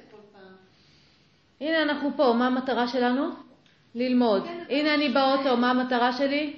להגיע למקום מסוים. תנו לי עוד סיטואציות. הנה אני בעבודה, מה המטרה שלי? להמשיך לעבוד. לא, לא המטרה שלי להמשיך לעבוד. מה המטרה שלי? מה? יופי, לתמוך בקיום שלי, בגלל זה אני שמה בעבודה. או, מה המטרה שלי? המטרה שלי זה לשרת אנשים אחרים. או, מה, כל אחד והמטרה שלו, אבל אתם תראו שיש סיבה של למה בכלל הגעתם למצב הזה. למה בכלל הגעתם לגור בעיר הזאת, בכפר הזה, עם הבן אדם הזה? זה לא היה סתם. כל, אורך כל הדרך היו בחירות, פעולות שעשיתם כדי להיות במקומות האלה. למה אני פה בביטוח לאומי? כדי להסדיר עניין מסוים. כן? אני לא רוצה להיות שם, אבל אני שם באתי כי אני צריכה להסדיר איזשהו חוב. למה אני עכשיו בפריז? כי באתי לחופשה. כן? למה אני עכשיו פה עם כל המשפחה שלי בערב פסח? כן? כי באנו לחגוג ביחד. זה ישר מחזיר אותי למה שיש. ו... וכשאני לא עם זה, עם המטרה הזאת, אני אהיה עם מה שאני מרגישה. עם זה ש... אה, לא יודעת מה, אנחנו יושבים פה כל המשפחה ביחד, והנה עוד הפעם אחותי עם הביקורת שלה, והנה אימא שלי עם הזה שלו, שלה, ואבא שלי עם הזה שלו, ואני בתוך הקיבוצים שלי ובתוך הזה, עם ההתנהגות האוטומטית שלי, הפעולות האוטומטיות, שמה הן רוצות לעשות? לקום וללכת, למשל, או? שנה הבאה לעשות בחו"ל. יופי, זה אני כבר הרבה שנים עושה. או, או, כן, או להתחיל לצעוק על כולם, או להתחיל לזעוף ולא לדבר עם אף אחד, נכון? יש המון פעולות אוטומטיות שהיו רוצות להיווצר. האם משהו מהפעולות האוטומטיות האלה שמסתמכות על הקיבוץ הם משהו שיאפשר ערב משפחתי נחמד ביחד? לא, ולכן זה לא המועיל. אבל תכף נדבר על כל התהליך. אבל האימון הזה לזהות מה המטרה, כן, זה, אה, אה, זה לא כזה מסובך, ועם האימון שלכם אתם תראו שהיכולת לדייק בזיהוי של המטרות של הסיטואציות הולך ונהיה יותר ויותר פשוט. עוד דברים בעבר, נכנסתי לתוך המשפחה, חשבתי אז, או שגרמו לי לחשוב, או שגדלתי לחשוב, שזה הדבר המצמיח והמועיל והנכון, והיום אני מסתכלת על זה, ואני בעצם לא מצליחה להבין מה המטרה שלי. אני פה. את חוזרת לאותה מטרה של אז, למה בכלל לא. התחלת עם כל הסיפור הזה? אה, כן? את כן, כן. את לא צריכה להרגיש את זה עכשיו, כי עכשיו ברור שאת לא תרגישי, כי עכשיו מה את מרגישה? קיבוץ. ושבא לך לשרוף את כולם ולעזוב את הבית ולא לראות אותם יותר. ושאולי בכלל. לא, למה המטרה התחילה לזוז לך? לא, זה נראה לך שהמטרה... לא, המטרה. רגע, למה המטרה התחילה לזוז לך? כי מאיפה התחלת להסתכל עליה? מהקיבוץ. ובגלל שאת חשה קיבוץ, את אומרת, אולי זה לא מתאים לי. אולי לא זה מה שאני רוצה, אבל אני לא יכולה לשפוט מהקיבוץ הזה, כי הקיבוץ הזה הוא תלוי העבר שלי, הוא לא קשור לסיטואציה עכשיו. אז אם אני אוכל לחזור ללראות שהייתה פה תכלית, הייתה פה מטרה לתמוך בדברים, בקיום שלי ובקיום של הילדים שלי, עכשיו מפה אני אוכל לעשות פעולה שבאמת תתמוך בקיום. זה לא יכול להיות מצב שאני, אולי משפחה זה יהיה קצת יותר מסובך לכולם אבל בעבודה ברור שלפעמים... אבל לא מתוך הקיבוץ, לא אבל לא מתוך הקיבוץ, הדס. כי מתוך הקיבוץ זה יהיה פעולה מתאימה. אם כשאת בהתרחבות על העבודה, התכלית היא שאת רוצה לעזוב ולהתפתח במקום אחר, זה סבבה. אבל כשזה כל פעם כשהבוט שלך מעביר אלייך ביקורת ואז עולה הרעיון של בא לי לעזוב, זה הפעולה האוטומטית, ואתם יכולים לראות את זה, איך זה משתנה. הבוס מעביר עליכם ביקורת, בא לכם לעזוב. למחרת קיבלתם עובד אה, מצטיין של החודש, בא לכם להישאר. ואחר כך קיבלתם אה, עוד פעם, אה, לא יודעת מה, מישהו אצלכם, מישהו שאתם נורא אוהבים עזב, ועכשיו אין לכם חבר שם, בא לכם לעזוב. אבל קיבלתם העלאה, בא לכם להישאר. מי שמנסה להחליט על סמך זה, על סמך הקיבוצים וההתרחבויות, מה יגלה? בדיוק, שכל יומיים הוא משנה דעה, אבל מי שיחליט על סמך מה המטרה שלו, הוא יראה שהמטרה שלנו היא לאורך כל החיים אותה מטרה. מה המטרה שלנו? לתמוך בקיום שלנו. בגלל זה הקמנו משפחה, בגלל זה הלכנו לעבוד, בגלל זה אנחנו אוכלים, בגלל זה אנחנו עושים את כל הדברים. ואז, אם אני אתחיל לעשות את הפעולות המועילות, מה יקרה לקיום שלי? יתמך, ואם הקיום שלי יתמך, ישנה לי אם יש יום שהבוס צועק עליי ויש יום שהוא נחמד אליי? לא, כי, כל, כי השגתי את המטרה שלי, כל הקיום שלי נתמך. זה מה שיקרה. אז אני צריכה לחזור למטרה הראשונית, אם היא לא ברורה לי באותו רגע. עוד דברים? כן. אני מדברת על התמיכה בקיום שלי, ופתאום זה נורא מבלבל, כי להיות שהזוגיות למשל אצלי בעבודה טובה, אמרנו מה אנחנו יכולים על העמודות, ולפי זה בעצם נבנתה לי המטרה הקיומית שלי, המועילה שלי, של זוגיות היא תומכת בקיום, אבל מה, מה בעצם תומך קיום? בתוך זוגיות ובתוך משפחה קורים לי דברים אישיים שהם לא מפתחים אותי ולא מאפשרים לי לצמוח ולא מאפשרים לי... אז אולי המטרה היא לא נכונה, אולי זה לא באמת תומך בקיום שלי. לא. במצב שלו כרגע, יש לי עץ מנגו שלא נותן פרי. העץ מנגו לא תומך בקיום שלי?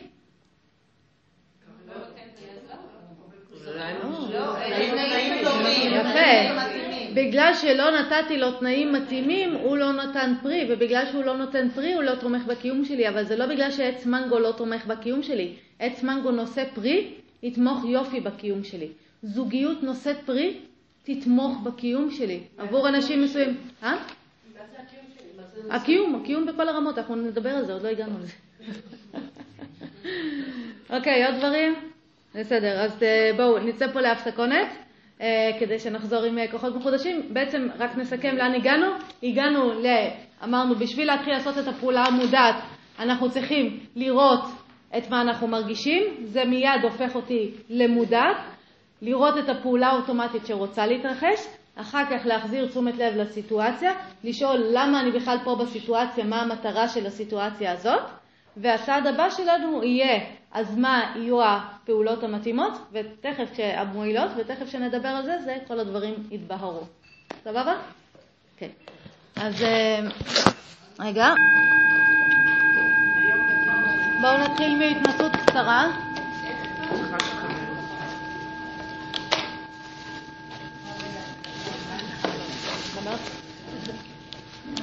אוקיי, okay, בואו נתחיל מהתנסות קצרה, לראות שאנחנו באמת יכולים להיות עם תשומת לב על הקיבוצים וההתרחבויות ועל הפעולות האוטומטיות שרוצות לצאת. אז מוזמנים לשבת בצורה נוחה, עצמו עיניים לרגע.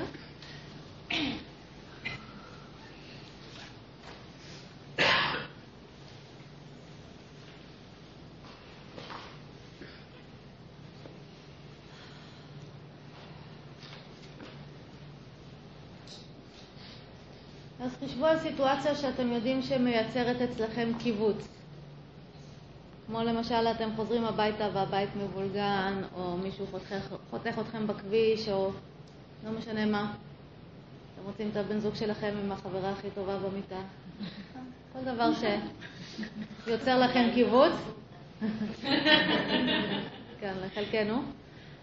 כל דבר שיוצר קיבוץ, תעלו רגע, תבחרו משהו אה, שעושה לכם קיבוץ ותראו שאתם יכולים להיות מודעים לקיבוץ שעולה במערכת.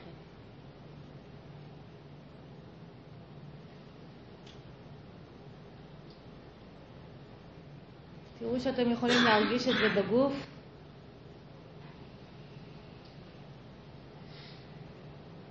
יכולים להרגיש את זה בנשימה.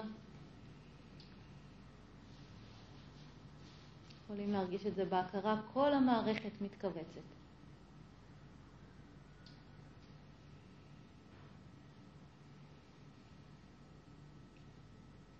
עכשיו תבדקו האם אתם רוצים להישאר במצב הזה או להפסיק אותו.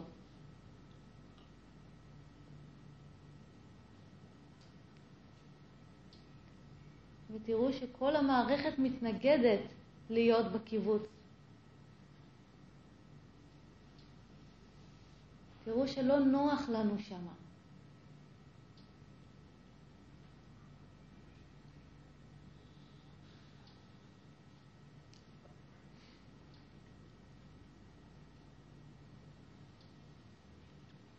עכשיו שוב חישבו על הסיטואציה שהעלתה לכם את הקיבוץ, תראו שהמערכת לא רוצה להיות בקיבוץ הזה, ותשאלו, אם הייתי מאפשרת פעולה אוטומטית מהמקום הזה, איזה פעולה אוטומטית הייתה נוצרת.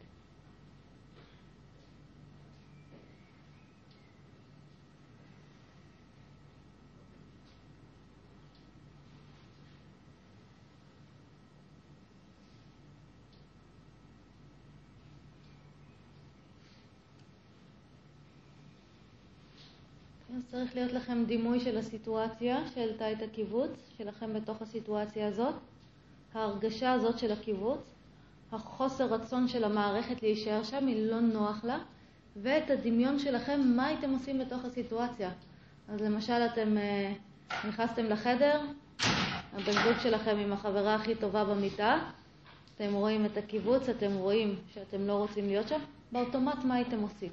ממש תדמיינו. אז כל אחד עם הסיטואציה שלו, מה הייתם עושים שם באוטומט?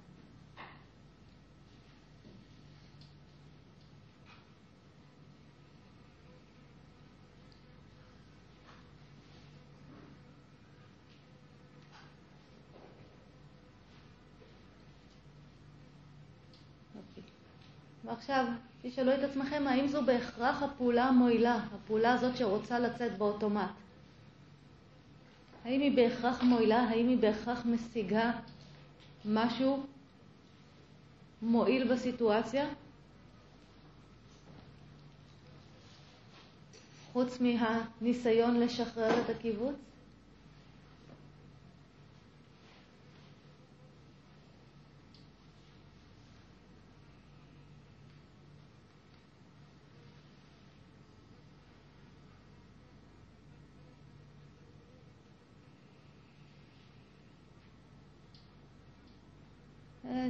תמשיכו לדמיין את הסיטואציה ותשאלו את עצמכם, אם הייתם יכולים לבחור פעולה אחרת,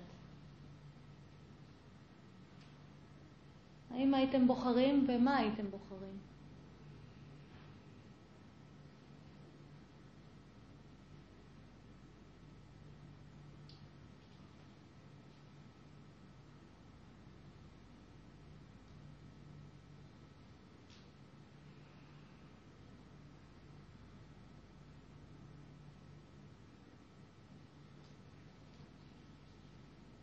ואז שחררו את הסיטואציה הזאת, קחו נשימה עמוקה. ובואו נעשה את זה גם לצד השני, לכיוון של ההתרחבויות, כי גם שם אנחנו רוצים ללמוד לפתח פעולות מודעות. אז המשיכו להיות בעיניים עצומות, ודמיינו סיטואציה שיוצרת לכם התרחבות.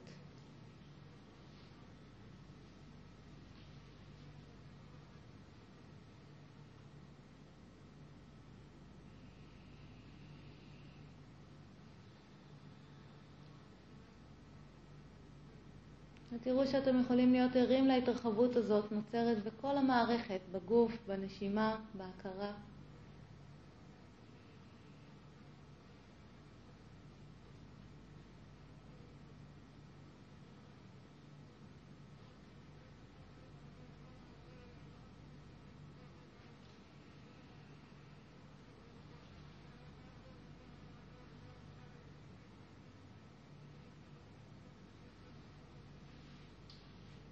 עכשיו דמיינו את עצמכם באותה סיטואציה שיוצרת אצלכם התרחבות, ומה תהיה הפעולה האוטומטית של המערכת.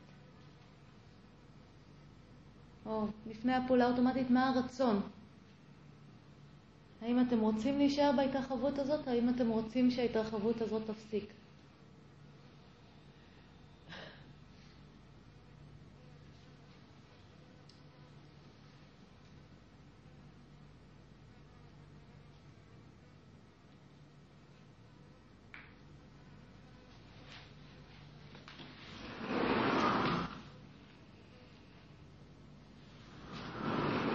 תראו שאצל כולנו קיים אותו רצון להחזיק, להמשיך בהתרחבות הזאת. נוח לנו פה.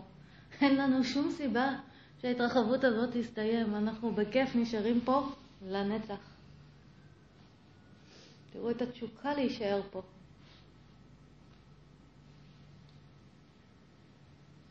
עכשיו, מה תהיה הפעולה האוטומטית שהמערכת תרצה לייצר בתוך הסיטואציה? אם ניתן לה לפעול על האוטומט. מה היא תעשה בתוך הסיטואציה?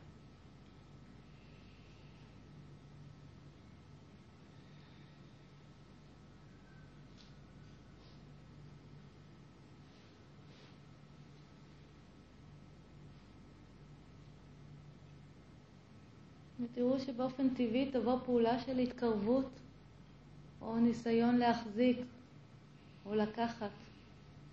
כל דבר שימשיך את הסיטואציה, שיקרב אותנו יותר לדבר הזה.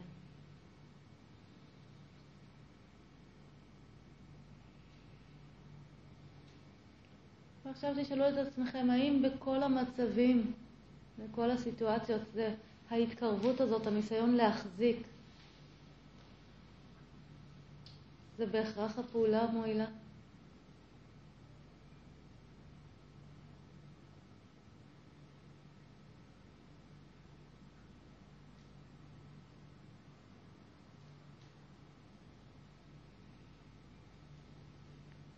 ואם הייתם יכולים לפעול בצורה מודעת, מה הייתם בוחרים?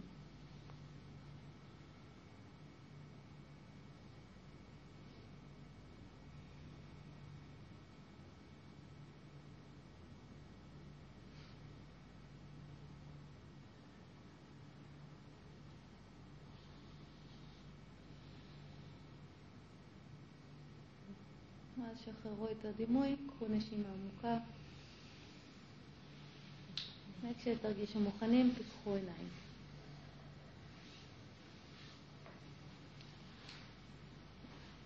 אז אה, בואו נתחיל מלדבר על ההתנסות הקצרה הזו. הצלחתם לראות uh, קיבוץ והתרחבות? נכון שלא כזה מסובך uh, להרגיש את זה, להפנות לזה תשומת לב? הצלחתם לראות שבקיבוץ יש את הרצון של המערכת לא להיות בזה, שזה לא נוח לנו? הרגשתם? איך אנחנו ממש, המערכת בהתנגדות להיות במקום הזה לאורך הזמן? כן, אפילו על ההתחלה היא לא נוח לה שם. ראיתם שבהתרחבות היה לכם בעיה להיות שם? לא, כולנו בסבבה, שימשיך לנצח, אין לי בעיה בכיף, אני בהתרחבות הזאת כמה שצריך.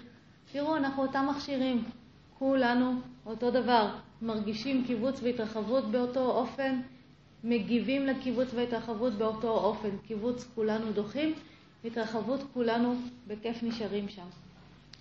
אה, בתוך הסיטואציות שדמיינתם של הקיבוץ, מה היו הפעולות האוטומטיות שהיו נוצרות אם הייתם מאפשרים למערכת? לברוח, לכעוס, לצעוק, לחכות שיעבור. לחכות שיעבור. הייתם? שזה יוצר, כן, הפעולות האוטומטיות הן יהיו של, כן, של משהו שפוגע חזרה, או משהו שדוחה, או משהו שמסתובב והולך, או משהו ששותק, או כן, משהו שבוודאי לא מתקרב, נכון? יכלתם לראות, המערכת לא תתקרב לסיטואציה הזאת שהיא עכשיו, אה, זה, אני רואה את הבן זוג שלי עם החברה הכי טובה במיטה, אני צריכה התרחבות בשביל לקפוץ איתם למיטה, כן? עם הקיבוץ, אם אני אתן לאוטומט להחליט, זה יהיה או להעיף אותם מהמיטה או להעיף את עצמי מהחדר, כן? אבל זה לא יהיה לקפוץ לתוך המיטה. אה, האם זה, האם זה תמיד הפעולות המועילות, האם זה בהכרח פעולות מועילות, הפעולות האוטומטיות האלה? כן? יכלתם לראות שאולי אם הייתה לכם אפשרות בחירה הייתם עושים משהו אחר? כן? יכלתם לראות את זה? כן, אבל לא בהכרח. לא לפעמים בוודאי, כי זה מנגנון שבא לתמוך בהישרדות שלנו. כן. אבל יכלנו לראות שלפעמים, יכול להיות שאם הייתה לי אפשרות, הייתי בעצם מעדיפה פעולה אחרת, לא מיד לקום וללכת, לא מיד ליצור פעולה עם משהו אחר. יכלתם לראות? יופי. אה, רגע, תכף אני... אה, אוקיי. אני נתקע, כל התהליך שעכשיו תיארנו בסדר, אני נתקעתי ב... ידעתי מה יהיה האוטומט שלי, לא ידעתי מה אני אבחר. Mm. כן, אז תכף נדבר על זה, כי עוד לא דיברנו על איך אנחנו בוחרים פעולות אה, מיטיבות ומועילה. אוקיי, ואז אה, בהתרחבות, אה, פעולה אוטומטית שרוצה להיווצר? להישאר. ראיתם? כולנו בכיף בסיטואציה. לגמרי. כן, ראיתם את ההשתוקקות להחזיק את זה? כן, לעשות איזושהי פעולה שתמשיך את זה, שזה לא ייגמר לי, שזה יישאר, שזה ימשיך. כן, ככה, כולנו אותו דבר, בכיף, נכון? ממשיך, שימשיך ככה. גם הפעולה האוטומטית וגם הפעולה המודעת. כן. אבל האם בהכרח הפעולה האוטומטית הזאת של לנסות להחזיק, זה תהיה הפעולה התמיד מועילה? לא. יכלתם לראות שלפעמים לא? כן, למשל, לא יודעת מה, אני עם הבן זוג שלי ונורא כיף לי איתו ואני רוצה להחזיק אותו, אבל לפעמים הוא צריך ללכת. כן, אני לא יכולה להחזיק אותו לנצח. או עוגת שוקולד, לפעמים עדיף לי לא לאכול אותה, למרות שזה יוצר התרחבות. אז הניסיון הזה שלה, שבא האוטומט מתוך ההתרחבות להחזיק ולקחת עוד מזה, לא בהכרח תהיה הפעולה תמיד המועילה. לפעמים כן, לפעמים לא. אה, מה, לפעמים כן. תזכרו, המנגנון האוטומטי הוא לא בעייתי. לפעמים הוא בסדר גמור, ואיפה שהוא בסדר גמור ומועיל, שם אנחנו לא מתעסקים איתו. אנחנו מתעסקים איתו רק במצבים שבהם הוא לא מועיל, שבהם אני מנסה לדחות משהו שאין צורך לדחות, כמו מבחן, בגלל שאני מרגישה פחד. אין לי צורך לדחות את המבחן, אני רוצה, מעדיפה, יהיה לי יותר מועיל ללמוד לעשות את המבחן יחד עם הפחד. וכמו אה, הרצון שלי לאכול עוגת שוקולד, ויהיה לי יותר מועיל שמה, אה, לא לאכול עוגת שוקולד, למרות שאני נורא רוצה אותה, אז אני ממשיכה להשתוקק אליה, אבל אני לא חייבת לאכול אותה. בסדר? אז איפה שזה מועיל, סבבה. אין לנו ויכוח על זה שזה לפעמים מועיל, אבל איפה שזה לא מועיל, שם כדאי מאוד שיהיה לנו את האפשרות לבחור בצורה, לפעול בצורה מודעת. שאלות. לגשת למבחן תוך כדי חרדה. לא, לא תוך כדי, יחד עם. יחד עם כן. זה מאוד קל כשאומרים את זה, אבל... האימון שלנו... זה לגמרי אפשרי, רק צריך את הטכניקה הנכונה, ובגלל זה אנחנו לומדים לפעול בצורה מודעת. אני גם יכולה להגיד, זה מאוד קשה לדבר ברכות אל מישהו שאני מאוד כועסת עליו, אבל אני יכולה ללמוד לעשות את זה. זה רק העניין של לפתח את הפעולה המודעת, בגלל זה אנחנו לומדים את זה. ואז אנחנו נגלה שאנחנו יכולים לעשות הכל יחד עם הפחד, לעשות הכל יחד עם זה שזה קשה, לעשות הכל יחד עם זה שלא בא לנו לעשות את זה. מכירים את זה? יש מלא בירוקרטיה. ולא בא לנו לעשות, אנחנו רק חושבים על זה, כל המערכת שלנו מתכווצת, אנחנו ככה משותקים. יחד עם זה, אני רוצה ללמוד לעשות את הדברים האלה. אז כשאני לא מיומנת, כמו שאני לא מיומנת בלהרים משקולות, זה נראה לי קשה. אבל אם אני מיומנת, אני אראה שיחד עם הפחד, יחד עם הקושי, יחד עם זה שממש לא בא לי, אני יכולה לעשות כל דבר מועיל. זה הרעיון. בסדר? אז אנחנו הולכים ללמוד את זה. עוד שאלות? כן. יש משהו, אני חושבת שבעיקר בקיבוץ, שלפעמים אתה לא מוכן לוותר על הקיבוץ. נכון, את לא צריכה לוותר עליו. זהו, לא, לפעמים אתה מרגיש את הקיבוץ, והקיבוץ הזה כאילו נותן לך איזשהו אישור לפעולה כזו או אחרת. Mm-hmm. כאילו, אתה יכול להיות מודע לזה, ואתה יכול להבין את זה, ואתה יכול הכל, אבל בכל זאת בשביל לעשות משהו אחר, אז יש איזשהו צורך כאילו, כאילו לתת לקיבוץ לא לצאת לידי ביטוי, זה כאילו סוג של ויתור, אני קוראת לזה ככה, אבל אולי זה לא זה. ולפעמים, לפעמים יש את המקום שאתה לא מוכן, כאילו, נגיד באיזושהי מערכת יחסים, זה כל כך קיים, שאם אתה תשים את זה בצד, כאילו מין אין אמונה כזאת שיכול לקרות משהו אחר, או איזו תחושה של ממש שקרי יותר מדי, או באמת הקושי פשוט לשים את הוויכוח הזה בצד וליצור משהו אחר. אני חושבת ששם יש קושי הרבה פעמים, שמעלות כעס, או אכזבה, או תסכול, זה כאילו קצת לוותר על לפעול מהקיבוץ הזה, משהו. לגמרי. אנחנו נגיע לזה לראות שלכל פעולה מועילה שאנחנו עושים, יש לנו ויתור על הפעולה האוטומטית. בגלל זה היום, כשעשינו את המיקוד באובייקט אחד, לא רק, אם אתם זוכרים את ההנחיות, לא רק התמקדנו באובייקט אחד, אלא הכנסתי את הרעיון גם של לוותר על כל מה שהוא לא ההתמקדות בנשימה. וזה, שתי הפעולות האלה אנחנו נצטרך לדעת לעשות. אבל יש פה עוד נקודה מאוד חשובה שאת מעלה, שחשוב להזכיר רגע. המון אנשים מרגישים שאם הם לא פועלים לפי מה שהם מרגישים, הם מוותרים על עצמם. נכון? הם מכירים את המשפט הזה? אני כאילו מוותרת על האמת שלי. האם זאת האמת שלנו? מה זה הדבר הזה? זה הידע הקודם שלנו, זה הדבר האחרון שקשור אלינו. אז לימדו אותנו לחשוב שמה שאנחנו מרגישות זאת האמת שלנו, ועל זה אנחנו מגינים כל החיים, כשלמעשה הדבר היחיד שאנחנו מגינים עליו זה על כל השטויות שהכניסו לנו לראש ועל ערימות של ידע שגוי. אז אל תדאגו, אתם לא מוותרים על שום דבר יקר. אתם לא הולכים לאבד שום דבר יקר, להפך, בזה שאתם תתחילו לפעול ממקום מודע, אתם סוף סוף משיגים את עצמכם ומוותרים על כל החרא שכיסה עליכם. זה הדבר היחיד, אנחנו מוותרים על חרא ומשיגים מודעות. אבל מי שחושב שהדבר הזה הוא עצמו, וזה מה שמגדיר אותו, וזה הכוח שלו בחיים, ולא יודעת מה כל היציבות שלו, לא יסכים לוותר על זה, ולכן גם אף פעם לא, לא יפתח מודעות, אבל גם תמיד ימשיך לסבול בגלל הצורך להגן על משהו שהוא, שהוא שונה ממנו ושהוא ערימה של שטויות בדרך כלל. כן, אז זה, זה מצחיק. כן. אוקיי, אז בואו נמשיך. אז קודם כל, מההתנסות הזאת, מבחינתי מה שתיקחו זה את העובדה שאתם יכולים להסתכל על קיבוצים והתרחבויות, יכולים בעצם לעשות את השלבים הראשונים של התוכנית שלנו, אל עבר פעולה מודעת. אז אתם יכולים לראות אה, קיבוץ או התרחבות מתרחשים, אתם יכולים לראות את הסיטואציה שהעלתה אותם, אתם יכולים לראות שהמערכת לא רוצה להישאר שם או משתוקקת להישאר שם, ואת הפעולות האוטומטיות שרוצות להיווצר. זה אתם תוכלו לעשות ב live בחיים. אתם תראו, הנה, עשינו את זה עכשיו בכאילו, ב live בחיים אתם גם תוכלו לעשות את זה, אבל כמובן היכולת תתפתח עם הזמן.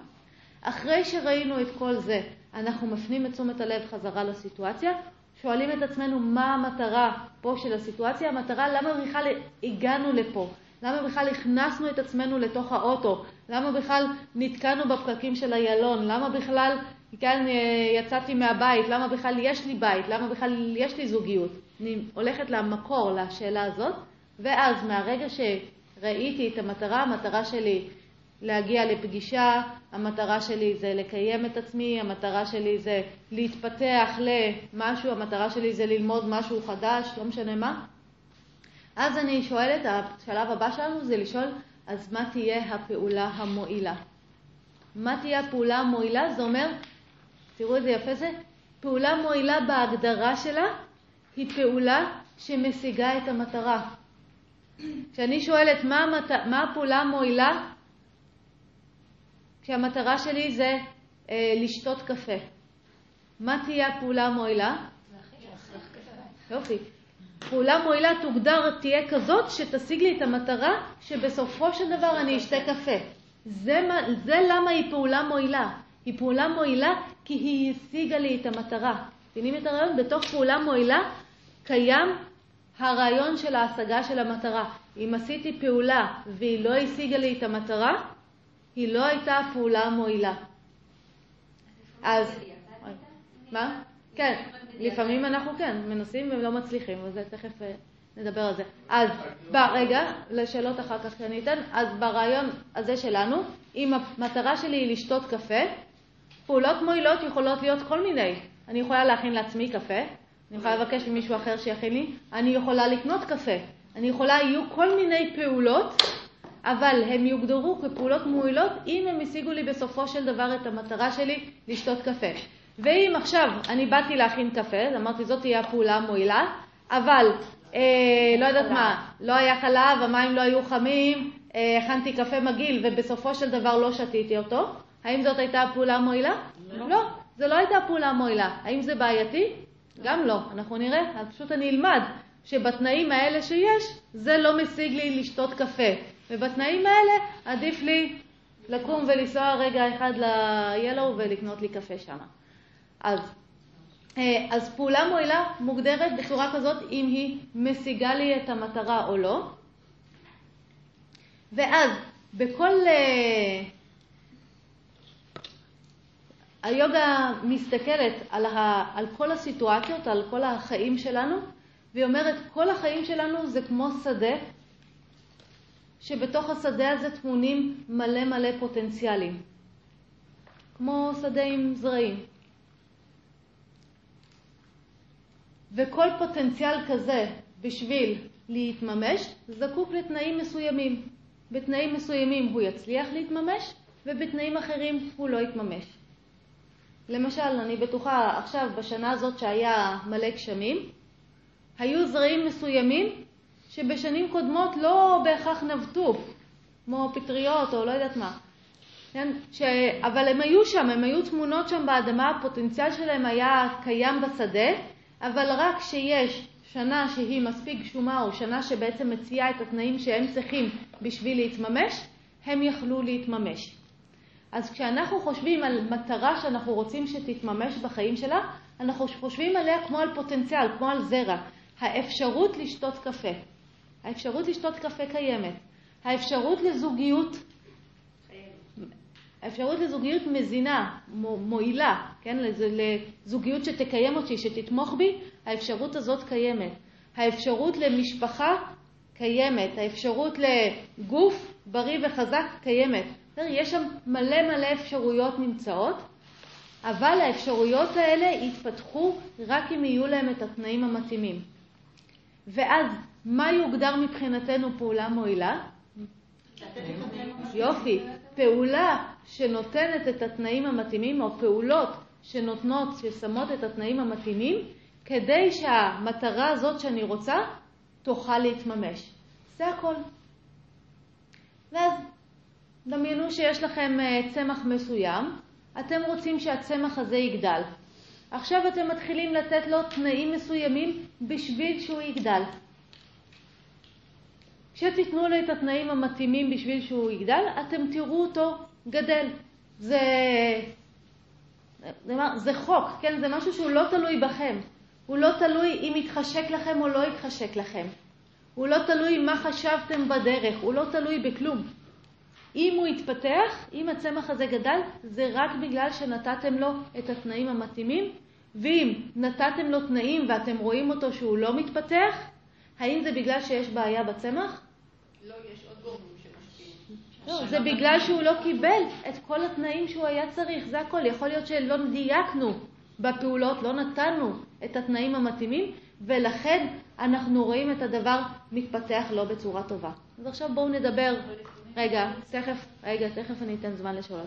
אז עכשיו בואו נדבר קצת יותר בקונקרטי. אני רוצה זוגיות טובה ומזינה, נכון? זאת המטרה שלי, זה מה שאני רוצה שיצמח בחיים שלי. אני צריכה לוודא שהפעולות שאני שמה בזוגיות זה פעולות שיאפשרו באמת התפתחות של זוגיות מועילה ומזינה, מקיימת ומזינה. אז עכשיו אני רואה שהזוגיות שלי דרדלה. הזוגיות שלי דרדלה, אני מתחילה להאשים את הזוגיות. אני מתחילה להאשים את הבן זוג. אני מתחילה לחשוב שהבן זוג הזה לא מתאים לי. אני מתחילה להאשים מלא מלא דברים בזה שהזוגיות שלי דרדלה, או אני חושבת שזה המצב, זה המצב התמידי שלה, כן? או זה ה... ככה היא תהיה, זה מה שהיא, היא זוגיות דרדלה. אבל זה לא מה שהיא. אם היא זוגיות דרדלה, זה בגלל שאני צריכה ללכת לבדוק איזה תנאים אני שמתי בתוך הזוגיות הזאת, והאם באמת שמתי את התנאים שיאפשרו לזוגיות להיות משהו מקיים ומזין, ואולי אני אגלה שאני שמתי תנאים שהם מאפשרים, שמה שהם יכולים להצמיח זה זוגיות דרדלה. למשל, כמו בצמח הזה. אני, אם אני אבדוק, אם אני רואה שהצמח דרדלה, זה לא בגלל שבפוטנציאל שלו הוא כזה. בפוטנציאל שלו כל צמח הוא מדהים. אבל אם אני לא נתתי שם את התנאים, אני לא יכולה להאשים את הצמח על זה שהוא דרדלה. אני צריכה לקחת אחריות ולהגיד, אני לא שמתי תנאים מתאימים, לא השקיתי אותו מספיק בתדירות, לא שמתי אותו באמת בשמש, לא הוספתי לו הזנה כשהוא היה צריך. מכירים את זה? כמה פעמים אנחנו לא לגמרי נותנים את התנאים המתאימים אפילו לא לצמחים, ואנחנו רואים שהם דרדלה, אבל אנחנו כאילו בסדר עם זה? אז אותו דבר בזוגיות. אם נתחיל לבדוק, אנחנו נראה שיכול להיות שיש המון פעולות מועילות שיכלנו לעשות בזוגיות ולא עשינו.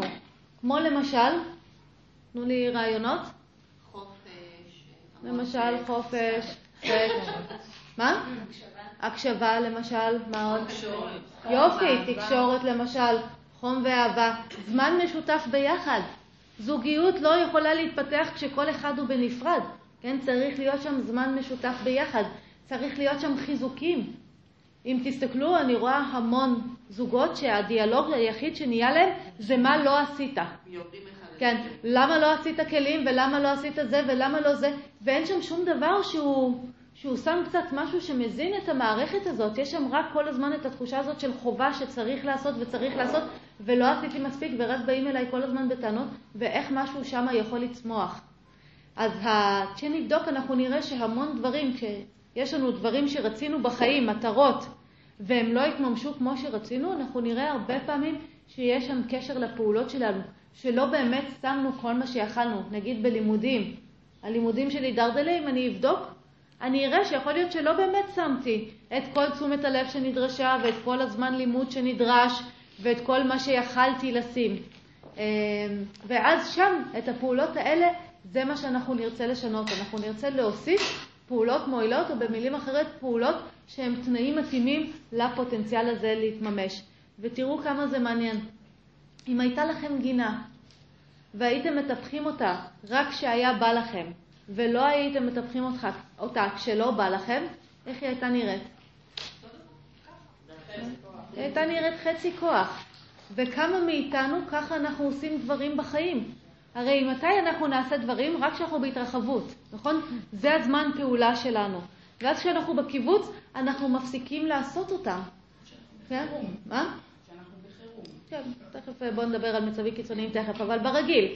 אז כשיש לי תקופה טובה, אז אני אוכלת טוב, ואז אני מתעמלת טוב, ואז אני נחמדה לבן זוג שלי, ואז אני משקיעה בלימודים, ואז אני משקיעה בעבודה. אין שום בעיה, מערכת בהתרחבות, אני עושה את זה. אבל המערכת שלנו בתוך סיטואציות לא נשארת בהתרחבות כל הזמן. יהיו מלא פעמים שזה יתחלף ללא בא לי, ויהיו מלא פעמים שזה יתחלף ל... לקשה וקיבוץ ו... ודברים כאלה. ואז אם בזמנים האלה אני מפסיקה לתרגל ואני מפסיקה לאכול טוב ואני מפסיקה לתת תשומת לב לבן זוג שלי ואני מפסיקה להגיע לעבודה ואני מפסיקה להגיע ללימודים, מה יקרה? אני אראה שהפוטנציאלים האלה לא מתפתחים כמו שהם היו יכולים להתפתח אם הייתי מתמידה. אם הייתי מתמידה בלאכול טוב, הגוף שלי היה מתפתח יותר טוב מאשר אם הייתי אוכלת טוב רק כשבא לי. ואם הייתי מתמידה בלתרגל גם תרגול פיזי וגם מדיטציה, הגוף וההכרה שלי היו מתפתחים יותר טוב מאשר אם הייתי מתרגלת ועושה מדיטציה רק כשבא לי, רק כשאני בתקופה טובה. והזוגיות שלי הייתה נראית טוב אם הייתי נותנת לה כל הזמן את תשומת הלב שהיא צריכה, ולא רק כשבא לי. ואנחנו יכולים לראות שכל דבר בחיים שלנו, אם היינו מתמידים בתנאים מתאימים, היה מתפתח למלוא הפוטנציאל שלו. אבל כשאנחנו לא מתמידים בתנאים המתאימים ורק נותנים אותם מדי פעם כשנוח לנו, כשאנחנו בהתרחבות, כשקל לנו, אז אנחנו רואים שהדברים בחיים שלנו הם חצי כוח, ואני לא יכולה להאשים אותם. האחריות היא עליי, ומכיוון שמה שאנחנו יכולים לבחור זה פעולות, פה נכנס המקום של להתחיל לבחור את הפעולות שהם תנאים מזינים כל הזמן, לא משנה אם אני בהתרחבות או בקיבוץ. כל הזמן אני אתמיד במקום הזה ששם את התנאים המזינים עבור הפוטנציאל הזה להתפתח. ברור הרעיון? רגע, ברור הרעיון? שאלות. יש מקום להתכווצות והתרחבות ולהתבונן, כלומר זה לא קל. זה היה הסעיף הראשון שלנו, אמרנו. לא, נכון, אני אומרת, אבל כשמדברים על זה, זה נשאר...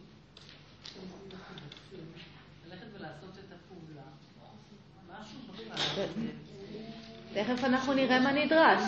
תכף אנחנו נראה מה נדרש. בסדר? בשביל זה. אבל ברור לנו שאם אנחנו נעשה דברים רק כשאנחנו בהתרחבות ולא נעשה אותם בקיבוץ, הדברים יהיו דרדלה. תראו את הילדים שלכם כשהם לומדים לבית ספר, כן? מה אתם רוצים שהם ילמדו?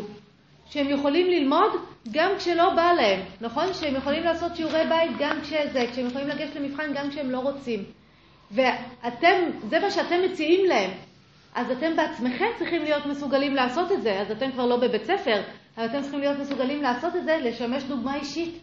כי מהם רואים את ההורים שלהם, שלהורים שלהם לא בא, אז הם לא עושים, כשלאימא קשה, אז לא יודעת מה, היא לא עושה, או אה, לא יודעת מה, או רואים אתכם בתוך הזוגיות, כן, לא מדברים ביניכם כשקשה, מה הילד יקבל? בדיוק, שכשקשה לו אז הוא גם לא מדבר, וכשקשה לו הוא סוגר את הדלת והוא לא מתקשר. אבל זה מתחיל ממה שאתם הראיתם לו, אז האחריות שלנו קודם כל להראות, לפתח את היכולת לעבוד מול הקיבוץ, לתת לו להיות, אבל לעשות תנאים מתאימים, לשים תנאים מתאימים גם כשממש ממש לא בא לי, ואנחנו נראה בדיוק איך עושים את זה, ואם זה מה שאנחנו נעשה, אנחנו נראה את הדברים מתפתחים. כן. אמרת במשפט האחרון שלך את מה שאני רוצה לשאול, אז אני בכל זאת אגיד. כן.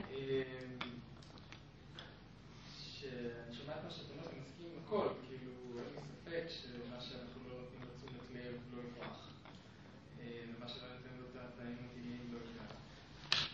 הבעיה היא בדיוק החצי כוח, אבל חצי כוח לא התוצאה, אלא באנרגיה שיש לנו ביום אחד קטן. זאת אומרת, בסופו של דבר, חלק מהאתגרים שאני מרגיש לפחות שאני מתמודד איתם, ונראה לי גם אחרים, זה שגם כשכבר במקומות שהצלחתי לפתח את המודעות למה הפעולה הנכונה, וכן אני רואה את הקיבוץ, ולאו דווקא פועל באוטומט, כל הזמן שכבר מתחילים להתפתח, אני פשוט שם לב שהאנרגיה דקה ביום. זאת אומרת, יש גבול לכמה חזיתות, או כמה, אולי, לא יודע, אבל כמה שדות אפשר לעבוד ביום בחיים המאוד מאוד עמוסים שלנו. אז אם נותנים את הכל בעבודה, אין כוח, פשוט אין כוח. להתכופף להרים משהו, זה פשוט פרשים. נכון. ובגלל זה אנחנו נראה שהתנאים המועילים, המתאימים, מתחילים מקודם כל לעשות את המערכת שלנו מספיק חזקה. ואם אתם תראו, הרבה פעמים זה הדבר הראשון שאנחנו מזניחים. את התרגול הפיזי שלנו, את התרגול של הפרנה שלנו, את התרגול של התזונה שלנו, את התרגול של ההכרה שלנו. ובגלל שאנחנו, את זה, הדבר האחרון שאנחנו מזינים, ולמשל את הקריירה, אנחנו מזינים כי זה מתגמל בכסף, זה נורא נחמד, ואנחנו מרגישים שזו האחריות שלנו להביא הביתה, אז אתה מגיע למצב הזה של אפיסת כוחות. אבל זה לא דווקא אנשים שדווקא משקיעים יותר בקריירה או יותר הזה. זאת לכל אחד יש את האזורים ששם הוא, כאילו, כמה אפשר זה? בסופו של דבר יש משהו בחיים שלנו, המערביים בכלל, שיש בו הרבה הרבה דברים, ולהיות, ואז אנחנו, כשאני שומע דבר כזה, בכל מקומות שבהם אנחנו מליקים את עצמנו, ואז אולי שוקעים לפעמים בדיכאון או צורך באיזשהו טיפול, שאוקיי, איך זה שלא הייתי, למרות שאני יודע כבר איך הייתי, זאת אומרת, עברתי שלב, אני עוד יותר גרוע, אז עכשיו אני יודע איך הייתי רוצה להיות בכל מיני מקומות, אבל אין לי את הכוח לזה, לא יכול להיות גם ילדות, וכל אחת מהן ביום, וגם עם העבודה, וגם עם האישה, וגם עם הגינה, וגם עם הבית המבוגר. נכון, ואז, נכון, אין שום בעיה, כן, ואז אתה צריך לעשות, כן, ואז אתה אומר, אוקיי, זה הסיטואציה שיש לי, מה התנאים המועילים פה בסיטואציה? אז אתה אומר, אז עם כל בת יהיה לי את הערב בשבוע שאיתה אני יושב, לא עם כולם כל היום. ואת הבית יהיה לנו יום אחד שמסדרים ביחד זה. אתה מבין? יש המון פעולות מועילות שאפשר לעשות בתוך זה בשביל לסדר את התנאים.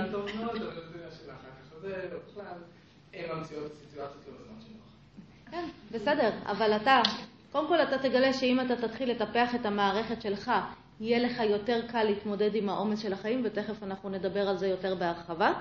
ואחר כך, אחרי שתעשה את זה, תראה מה עוד נדרש. אבל אם אני רק עסוקה כל הזמן בחוץ ולא בעצמי נותנת את התנאים שלי להיות עץ גדול ומזין ו- וכאלה, אני אגלה באיזשהו שלב שאני מגיעה לאפיסת כוחות ואני מכירה המון אנשים שהגיעו למצב הזה. וחלק מהאינטליגנציה של המערכת במצבים האלה זה לפתח מחלות. כי היא לא קיבלה את התנאים שהיא רוצה, הבן אדם ממשיך בהיסטריה להזין כל דבר אחר ולא מוכן לעצור, ובסופו של דבר המערכת תשכיב אותו לחצי שנה או לשנה כדי לתת, לדרוש בכוח את התנאים המתאימים לעצמה לפני שממשיכים לתת אותם לאחרים. אז אנחנו צריכים להיות יותר חכמים מאשר להגיע לאפיסת כוחות, כל הידיים המנצצות, להגיע לאפיסת כוחות ולהבין שהפוטנציאל, קודם כל שאנחנו צריכים לטפח אותו, זה אנחנו עצמנו, ותראו עד כמה לפעמים קל לנו הרבה יותר לטפח פוטנציאלים אחרים, והדבר שהכי קשה זה לטפח את עצמנו. ולמה זה קשה? כי כשאני חושבת עכשיו על להתחיל לתרגל כל יום ורק מסתכלת על המזרון, מה מיד אני חווה? קיבוץ. כי אין לי כוח עכשיו, כי הרבה יותר קל ישר לגשת לעבודה או ישר לגשת לזה או לדברים אחרים. ואז המקום שלנו לעשות פה פעולה מודעת מול הקיבוץ הזה או יחד עם הקיבוץ הזה ולהתיישב לתרגל, להתיישב להזין את עצמי בצורה טובה וכל הדברים האלה, ומשם הרבה דברים השתנו. עוד שאלות? כן. אני יכולה להבין מול צמח או גינה שלא להביא את התנאים המתאימים כדי שיצלחו, אבל זה הכל תלוי בי, כן? אבל בזוגיות יש גם צד אחר. זאת אומרת, אני יכולה להיות סופר מיומנת בכל מה שאת מלמדת, אם הצד השני לא הלך לסדנה שלך, אז... אז כאילו, גם אני רוצה תנאים מתאימים. כן, אז זה בדיוק המקום שאין לי אחריות על הצד השני. הצד השני אני לא יכולה לדרוש ממנו כלום. אני יכולה להגיד לו, תפסיק לדבר אליי ככה, זה לא יבטיח שהוא יפסיק לדבר אליי ככה. אז בכל סיטואציה נכונה, נתונה בתוך הזוגיות, את תראי שאת תצטרכי למצוא מה תהיה הפעולה המועילה. ואם תצליחי למצוא את הפעולה המועילה, הפעולה המועילה כזאת, היא תהיה כזאת שהיא תיתן לך את מה שהיא רוצה, מה שאת רוצה. ואם את מקבלת כל פעם את מה שאת רוצה, את תראי שזה בכלל לא משנה מה הבן זוג שלך עושה או לא עושה. זה העניין. זה משתנה בצורה כזאת.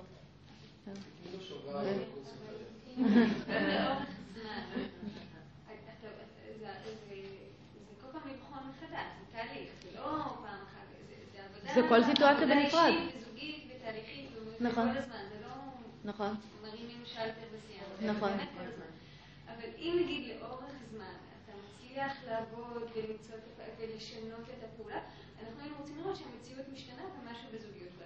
אבל אם אתה מרגיש לאורך זמן שאתה עושה את זה וזה לא משפיע על המציאות, אז יכול להיות שהזוגיות הזאת היא לא פוטנציאל שאתה מחפש ואתה עדיף נכון? כן, אבל אז את כבר לא תחליטי את זה מתוך הקיבוץ שיש לך. אז זה יהיה החלטה מודעת, מתוך זה שניסיתי מלא פעולות מודעות. ניסיתי זה וניסיתי זה וניסיתי זה וניסיתי וניסיתי וניסיתי ואני רואה שנגמר לי הארסנל פעולות מועילות והלכתי להתייעץ וניסיתי עוד פעולות ואני רואה שזה לא, הפוטנציאל הזה לא מתפתח, אז אני אחליט אולי לשנות, ללכת לטפח משהו אחר. אבל זה כבר לא יהיה בגלל הקיבוץ ובגלל האוטומט של המערכת, זה יהיה אחרי הרבה עבודה של חקירה והתנסות ו... ודברים שבסופו של דבר פיתחו אותי ביכולת שלי לפעול בצורה מודעת. אז גם אם הזוגיות הזאת לא תצליח, לפחות אני הרווחתי את המקום המודע. ואם זו זוגיות שאתה לא יכול להחליף, כמו עם הורים, למשל? כן. מבחינת היוגה, מול ההורים יש לנו דרמה, יש לנו חובה אה, לטפח אותם, ו, ולכן שם אנחנו, אין, אה, אנחנו חייבים להמשיך לעשות את הפעולות המועילות, וכשאנחנו נד, נדבר עוד על מה מגדיר פעולה מועילה, זה לא רק העובדה שהיא משיגה את המטרה שלה, אלא זה גם האי תלות בתוצאות. אז מול ההורים זה הרבה פעמים מה שאנחנו מתרגלים, בעיקר אני שומעת היום, יש לי הרבה אה, תלמידות שהן מטפלות בהורים מבוגרים כבר ככה 80-90 לקראת המוות, ונדרשות מהם המון המון פעולות מועילות, אבל הגמול חזרה הוא תמיד ביקורת וזה אף פעם לא מספיק וזה דברים כאלה, וחלק מהעבודה, בהבנה, מה, מה שאני מנחה אותם, זה להבין שהן מסתפקות בזה שהן עושות את הפעולות המועילות בכל סיטואציה ולא על סמך הקיבוץ וההתרחבות שלהן, ואין תלות בתוצאות. כלומר, אבא שלי יכול להמשיך לצעוק עליי ויכול להמשיך להגיד לי שאני לא מבקרת מספיק ולא משנה מה, אני לא תלויה בתוצאות. אני את הבחירה שלי לפעולה מודעת עשיתי, זה, וכ... ועל זה הם מתעמלות. אבל קודם אמרת שאם צמח, אז שמתי תנאים נכונים, ואם לא צמח, אז לא שמתי תנאים נכונים. אז זה מתנגש במה שאת אומרת עכשיו עם העניין של הקבוצה. למה? אני מבינה את העניין. למה? מה הייתה המטרה שלך? מה הייתה המטרה שלך בזה שאת מטפלת בהורים שלך? זאת מה שאת צריכה לשאול. מה המטרה של הסיטואציה הזאת? אה? זה לא חוק מוסר, יש מקומות שאתה לא צריך לטפל בהם, ימותו יותר מהר, והם ילכו כי זה דרך הטבע, כאילו. לא, הם תמיד ילכו כי זה דרך הטבע. הם תמיד ילכו כי זה דרך הטבע, אבל מבחינת היוגה, כשיש דברים שמקיימים אותנו, הפעולה המועילה תהיה לקיים אותם. ולכן, מכיוון שההורים שלי זה משהו שמקיים אותי, אין לי קיום ללא ההורים שלי, פעולה מועילה שתומכת בקיום שלי, תהיה לקיים אותם. זה, ככה זה עובד. ואז, מה המטרה של הסיטואציה? המטרה שלי זה לעשות פעולות שתומכות בקיום שלהם. המטרה שלי זה לא לקבל מחמאה חזרה, המטרה שלי זה לא שאבא שלי יהיה מסופק, זה לא המטרות שלי. המטרה שלי היא לעשות פעולות שתומכות בקיום שלהם. ואם זה מה שעשיתי, אה, אם הפעולות שעשיתי באמת תומכות בקיום שלהם, זה הפעולות המועילות. לא מה הם נתנו לי בחזרה. אבל זה לא מה הם נותנים לי, זה מה צומח לי בתוך זה. כן, הקיום שלהם נתמך, זה מה, זה מה שרציתי לגדל. לא רציתי לגדל אבא מבסוט, זה לא יקרה כבר, אבא שלי לא יהיה מבסוט בחיים האלה כשהוא בן 89 והוא אף פעם לא עשה עבודה של מודעות ועכשיו הוא נורא פוחד מהמוות והזקנה. אין לי, שם אני לא יכולה לשנות. אבל זה שאני שם בשביל לעזור לו להתקיים, זאת המטרה שלי, ובזה יש פעולות מועילות שאני יכולה לעשות ופעולות לא מועילות. אני אבחר את הפעולות, אם הייתי פועלת לפי האוטומט, לא הייתי הולכת לשם.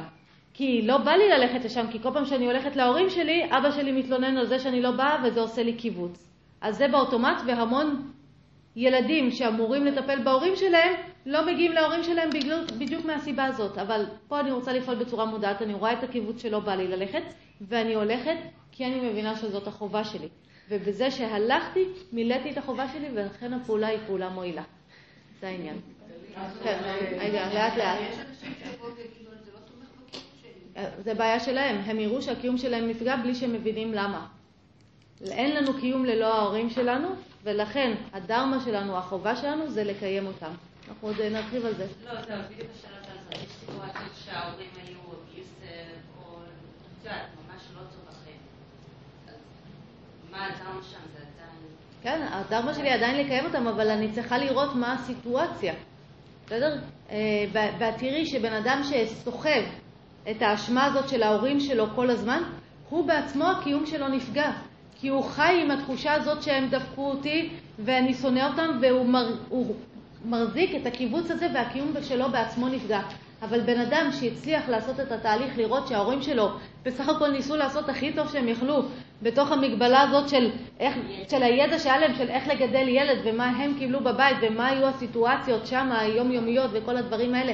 ומישהו שהבין את זה ועכשיו מבין את החובה שלו לדאוג להורים שלו ולענות להם כשהם מתקשרים או לקחת אותם לרופא כשצריך או לטפל בעניינים מסוימים, הוא יהיה בשלום. ומכיוון שהוא בשלום, המערכת שלו מתקיימת יותר טוב. זה העניין. את נכון, ואת רואה את המצב שלה. בטח, אבל אני מדברת על מצבים, נגיד, הורים שהתעללו ממש בילדים. כן. אנסו, קיצוניים נכון. אבל זה נראה שהם התעללו ואנסו, אבל זה לא מה שהם עשו, לא הייתה שם כוונה רעה. היה שם, יפה, אז תארי לך מישהו שהצליח לעשות את זה, תארי לך את ההבדל בין שני אנשים. מישהו שעד היום כועס על ההורים שלו שהם אנסו והתעללו בו, ומישהו אחר שהבין שההורים שלו, זה היה המצוקה והידע שלהם וזה מה שהם יכלו לעשות, ומטפל בהם. מי יותר בשלום עם עצמו? מי, של מי המערכת נתמכת יותר טוב? יפה, מי שסלח ומי שממלא את הדרמה שלו, אבל מי שמחזיק את הכעס הזה כלפי ההורים שלו, המערכת שלו היא כל הזמן במצוקה, לא שלהם, שלו היא במצוקה. רגע, רגע, תכף. לא, חבר'ה, פרה פרה, אנחנו נענה על כל השאלות. וזה העניין. אז ביכולת הזאת לפעול בצורה מודעת, בהתאם ל... לסיטואציה ולצורך של ההורים שלי והטיפול שלי ואני יכולה לתת להם את זה, אני זאת שארוויח מזה. הקיום שלי יתמך בסופו של דבר. אבל אם אני רק מחזיקה כל הזמן את הקיבוץ הזה שהם עשו לי ואת הכעס שלי עליהם, הקיום שלי נפגע וגם שלהם. זה העניין. רגע, אז מה השאלה? זה עדיין כאילו, אה, עזבי את מה שאתה עושה בשבילך, נגיד עכשיו אני מציבה אותם, אבל זה... זה עדיין. לא, רציתי קיבוץ, זה כאילו, זה לא שאנחנו מכירים, נגיד, הם ממשיכים לצלם לי, לא, אם הם ממשיכים לפגוע בך פיזית, אם כשאת שמה הם דוחפים לך אה, מוט לתחת, אל תהיי שם, כי זה פוגע, זה לא פעולה מועילה, כי היא פוגעת בקיום. אבל אנחנו מדברים על, לא על שעכשיו הם מתעללים בך. אם עכשיו הם מתעללים בך, כמובן, אל תהיי בשום מקום. כמובן. לא בזוגיות ולא עם הורים ולא בשום דבר כזה שפוגע בקיום. כן, כי אז זה לא פעולה מועילה. היא לא מתאפשרת תמיכה בקיום, מתאפשרת פגיעה בקיום. אבל אם זה, יש לי את האפשרות לעשות פעולות שתומכות בקיום עם ההורים שלי, גם אם הם בעבר מאוד עשו לי עוול מאוד מאוד גדול, אבל היום הם זקוקים לי והם לא פוגעים בקיום שלי, לגמרי כן. זה אני? יכולה כן, כן. שזה שהם היום עושים. לא, לא, לא, אם היום הם עושים לך ממש, כי אל תהיי שם. בשום מקום שעושה לך את זה, אל תהיי שם. אבל ההגדרה של פגיעה בקיום היא רק אם זה אלימות פיזית, זאת אומרת אלימות מילולית, פשוט לא משנה. סתם אני חושבת קיצוניות, היא גם יכולה להיות פגיעה מאוד קשה בקיום שלי, ואני עדיין, לא. רגשות לא פוגעים בקיום שלנו. זה בדיוק העניין. זה מה שהתחלנו את הדיון שלנו וראינו. רגשות לא פוגעים בקיום שלנו. אנחנו יכולים להרגיש הכל. אנחנו יכולים להרגיש קיבוץ, אנחנו יכולים להרגיש התרחבות. כל החיים נרגיש קיבוץ והתרחבות, אבל אין פה פגיעה. כן? יש פה פגיעה כשזה מוביל אותי לעשות פעולות מסוימות, שבגלל זה שאני מכווצת, אז אני לא הולכת ללימודים, ואז אני לא מקיימת מערכות יחסים עם גברים, ואז זה ואז זה. כשזה משפיע על הפעולות שלי, זה ישפיע על החיים שלי. אבל רק רגשות שמשתנים וחולפים, לא משפיעים על כלום אם הם לא מוציאים פעולה. עם הקיבוצים האלה, מסכימים כל הזמן, למרות הטיפול וההבנה שצריך כן. לקיים את ההורים והכל, כל הזמן קיים שם את הקיבוץ הזה, כל הזמן, יש את העבודה, כולם מודעים, ובכל זאת, הקיבוץ הזה בסופו של דבר הוא נורא נורא נורא מתיש. כן, הוא לא יהיה קיים שם כל הזמן, זה בדיוק העניין. אם את תעשי פעולות מועילות, פעולות המועילות האלה, מה שמגדיר אותם זה שהם יתמכו בקיום, גם של ההורים שלך וגם שלך. ואז זה בדיוק התרחבות. כן, זה בדיוק זאת העניין. אומרת, כן השאיפה שלי בסופו של דבר להיות במקום של התרחבות. לא, השאיפה שלי זה להיות במקום שפועם. ראינו, הקיום שלנו זה התרחבות קיבוץ, התרחבות קיבוץ. אם אני אנסה לעצור רק על התרחבות, אני אמות. אם אני אנסה לעצור רק על קיבוץ, אני אמות. בסדר? אז הפעימה הזאת היא זאת ששומרת אותי. ובזה שיכול להיות שאבא שלי מ, קורא לי כל הזמן מטומטמת, אבל בזה שאני מסוגלת להעניק לו את מה שהוא רוצה, בהענקה הזאת יהיה התרחבות שלי. ואז זה שומר אותי, מתכווצת, מתרחבת, מתכווצת, מתרחבת, זה ממשיך לתמוך בקיום שלי. הזאת זה גורם לי קיבוץ, כי אני לא עושה את מה שאני, אני עושה את הפעולה המודעת כנגד נכון. לאוטומטי שלי, ו- כנגד לרגש ה... לא יודעת, העלבון, נכון. אני עושה פעולה מודעת אחרת, נכון. ושמובילה את אותה תוצאה שמקבצת אותי בחזרה. לא, אבל כל פעולה מודעת גורמת להתרחבות. זה בדיוק העניין. כל פעם שאנחנו פועלים בצורה מודעת, לא קרה לכם פעם שלא התחשק לכם לעשות משהו, ואז עשיתם אותו, ואז מה קרה? התרחבתם, הייתם מבסוטים שהצלחתם לעשות את הדבר הזה שלא היה בא לכם לעשות. זה בדיוק העניין, פעולה מודעת תמיד שמה אותנו במקום המתרחב. ואז זה שומר אותי בחיים. אבל להרבה פחות זמן, כי הקיבוץ הוא בדרך כלל, נגיד ניקח מקרה של הזכרת, אתה צריך למנות טפסים, מס הכנסה או משהו, שיש לך חצי שנה משגע לך את השכל, עם קיבוץ כזה, הגשת, יש לך התרחבות, ולמחרת זה כבר איננו. נכון? כל החיים, בגלל זה אנחנו לא מנסים להחזיק כן, התרחבות. אנחנו לא מרוויחים את ה... לא, מה שאנחנו מרוויחים זה פעימה. אנחנו לא צריכים להרוויח התרחבות, כי רק התרחבות לא תומכת בחיים, ורק קיבוץ לא תומך בחיים. החיים נתמכים מהתנועה הזאת. אז אני רואה שכל החיים זה פשוט המשחק הזה. התרחבות, קיבוץ, התרחבות, קיבוץ. אבל מי שנמנע מלטפל בהורים שלו, כי הם מתעללים בו רגשית, אתם תראו שהם מחזיקים קיבוץ תמידי על ההורים. כל הזמן הם מסתובבים עם המטען הזה ועם הדבר הזה שהולך איתם כל החיים, ואף פעם לא משתנה. אבל אם הם יתאמנו על לעשות פעולה מודעת ומועילה מול ההורים, הם יגלו שוואו, למרות שהיה מלא קיבוצים ביחסים שלי עם ההורים, הנה פתאום יש פה גם התרחבות ביחסים שלי עם ההורים, ואז משהו משתנה, נכון? יפה. עוד דברים. בהתפתחות זה?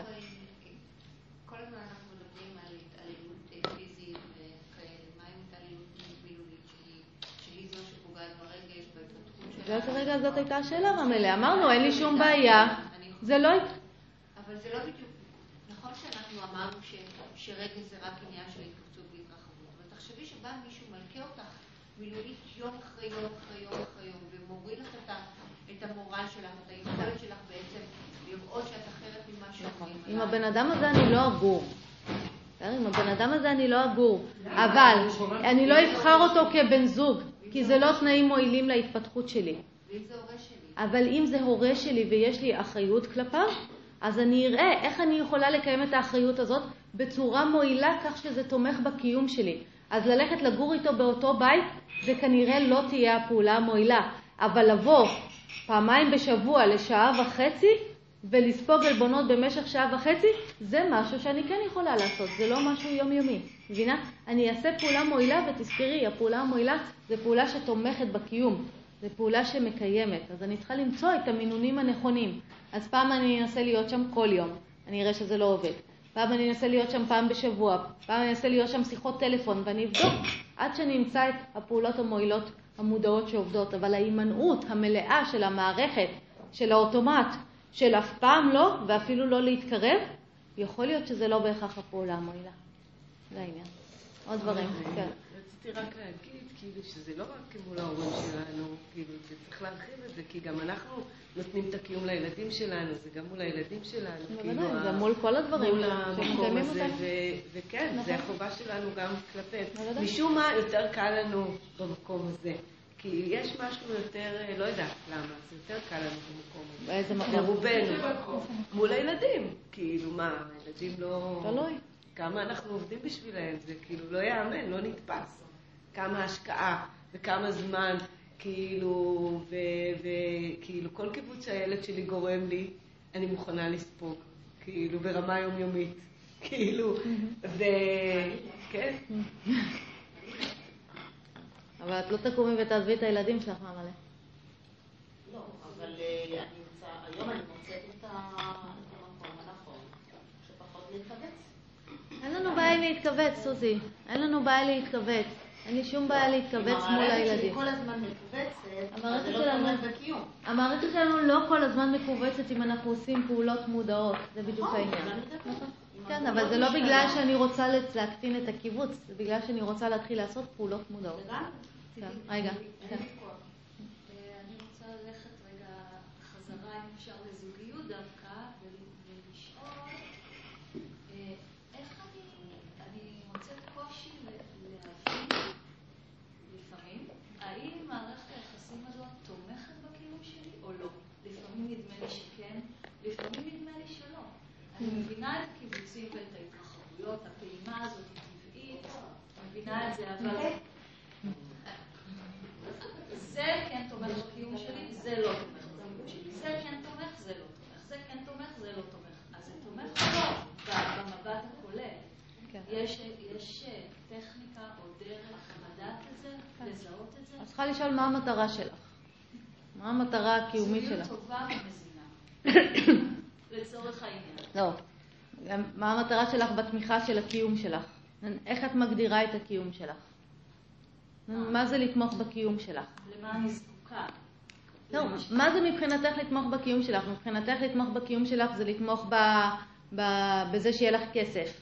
מבחינתך לתמוך בקיום שלך זה שיהיה לך, אה, לא יודעת מה, חופש. מבחינתך לתמוך בקיום שלך זה המסע אל עבר מודעות ההתפתחות הרוחנית שלך. מה זה? מעולה. ואז לפי זה את יכולה להגיד, אז האם הזוגיות הזאת היא תנאים מתאימים לגם וגם וגם וגם, או יכול להיות שאת תגידי, התנאי, הזוגיות הזאת היא לא תנאים מתאימים לאף אחד מהדברים האלה, או את תגידי, היא מתאימה לחלק ולחלק לא, ואז את תראי מה, למה היא יותר מתאימה ולמה היא פחות מתאימה, ולפי זה את תוכלי להחליט. זה בדיוק העניין. כן. אני יכולה להחליט מה... מין מאזניים כאלה, מה לוקח. בדיוק, ואת צריכה לראות את כל התחומי קיום שלך. למשל, אם המטרה שלך, הקיום שלך, את אומרת, אה, אה, לתמוך בקיום שלי זה להתפתח אה, רוחנית. אז את צריכה לראות שהזוגיות היא באמת כזאת שמאפשרת את ההתפתחות הזאת. אם את אומרת, הקיום שלי, של הזוגיות זה קריירה, כאילו זה, את הקיום שלי זה קריירה, והזוגיות אני רוצה שהיא תאפשר לי את זה, אבל את הולכת עכשיו עם בן זוג שאומר, אישה צריכה להיות בבית ורק לטפל בילדים, את יודעת, גם אם הוא גבר מדהים, יכול להיות שהוא לא בדיוק הזוגיות המוצלחת בשבילך. מבינה? אז זה כזה, זה לחשוב על כל מיני דברים. ואין פה נוסחה אחת, אבל לפחות החשיבה שלנו היא כבר אחרת. זה לא מה בא לי ולא בא לי, אלא זה ראייה קצת יותר רחבה של מה, מה, מה מפתח פוטנציאלים שאני רוצה שיגדלו. אבל עוד צעד אחד קדימה, לקחת את מה שפה את אומרת. אם, אם נגיד, אוקיי, נגיד אני אומרת אני רוצה קריירה, אבל אולי קריירה זה בטור של הטוב, כי זה מה שלמדתי שטוב. ועכשיו שלמדתי והתפתחתי בזה, גיליתי שזה לא... נכון, מעולה. זה מהטור. נכון. אז, אז עכשיו את תביני שקריירה לא ייתן לך את מה שאת רוצה, או אולי... הייתי שנייה לפני שהזזתי את זה מהטור. יפה, אז לא את תראי. שהלך בלתי נמנע אל עבר פיתוח קריירה, ועשית את זה, ואז ראית שזה, אם לא משנה לאיזה הישגים הגעת בקריירה שלך, זה לא, לא, זה לא תמך בקיום שלך, ועכשיו את תנסי משהו אחר. בוודאי. אולי בטעות אני חושבת שזה תומך בקיום שלי. נכון, בוודאי, ואז את תעשי את זה, ואת תגלי שלא, ואין לנו בעיה בתוך התהליך הזה של פעולות מודעות לעשות ניסוי וטעייה כל הזמן, אין שום בעיה. איך אני אגלה שלא? ואם אני עוד לא מודעת לזה שזה בגלל שחונכתי ככה, זה... לא משנה, את תראי את. הקיום שלך נפגע. למשל, אני מכירה מישהו שהוא הלך, אמרו לו, אתה חייב שיהיה לך עבודה מסודרת וקריירה ותואר וכל הדברים האלה, והוא הלך ועשה את כל הדברים. והוא סיים את התואר והוא התחיל את העבודה. ואחרי שנה או שנתיים הוא ראה שהוא, שהקיום שלו מתחיל להיפגע. שהוא לא, למרות שיש לו כסף והכל נכנס, הוא לא מרגיש חי. הוא מרגיש שהוא, ש... כן, הוא, לא יודעת, כן, שהוא עושה משהו שהוא לא אוהב, והוא לא רוצה ללכת לעבודה, ו... ו... ושהוא לא באמת מממש... מממש את הפוטנציאל שלו וכל הדברים האלה. עכשיו, הוא הבין את זה אחרי שנתיים. ולכן הוא קם ועזב את הדבר הזה, והלך ושם תנאים אחרים לחיים שלו. ועכשיו הוא רואה בתנאים האחרים האלה, הוא באמת צומח ומתפתח ו... ויכול להועיל ולעשות המון המון דברים יפים. אז יש מישהו שזה לקח לו שנתיים, יש מישהו שעוד לפני שהוא התחיל את התואר כבר הבין שזה בולשיט, ויש מי שמבין שבגיל 60 רק, שלא משנה מה הוא עשה, זה לא הביא אותו למה שהוא רוצה, ועכשיו הוא מתחיל לחפש. אין שום בעיה. אולי הוא היה בקיבוצים ולא כדי שהמפתח אומר לכם הכל.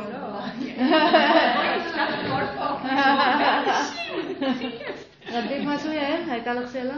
מה? הייתה לך שאלה מקודם? אה, רציתי לתת דוגמה לעניין מעולה. הזה. דוגמה אני. אוהבת. פשוט דוגמה שקפצה לי, ראיתי לפני אה, כמה שנים ראיון עם אה, תאומה, אה, שהיא חלק מעוד.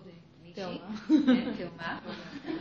שהיא הייתה בזמן השואה, היא היום חיה בארצות הברית, יהודייה שחיה בארצות הברית, ומנגלה עשה ניסויים עליה ועל אה, אחותה. והייתה תוכנית אה, גדולה של איזה שעה ומשהו, והיא סיפרה איך ומה קרה והכל, והיא כתבה בסופו של דבר, אני סולחת לו, אני כתבתי מכתב שאני סולחת לו, ואני יודעת שהוא עשה את זה מהמניעים שלו, אני לא כועסת עליו. והיא אמרה, אני, בשבילי אני לא כועסת עליו, בשביל שאני אהיה חופשייה ומשוחררת.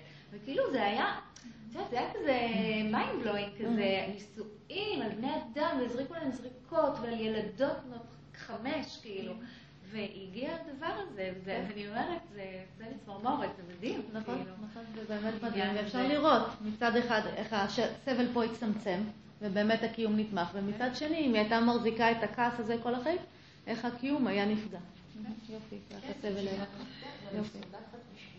כן, בדיוק, זה מה שהיא אמרה, אני סולחת בשביל שאני אהיה חופשייה ומשוחררת.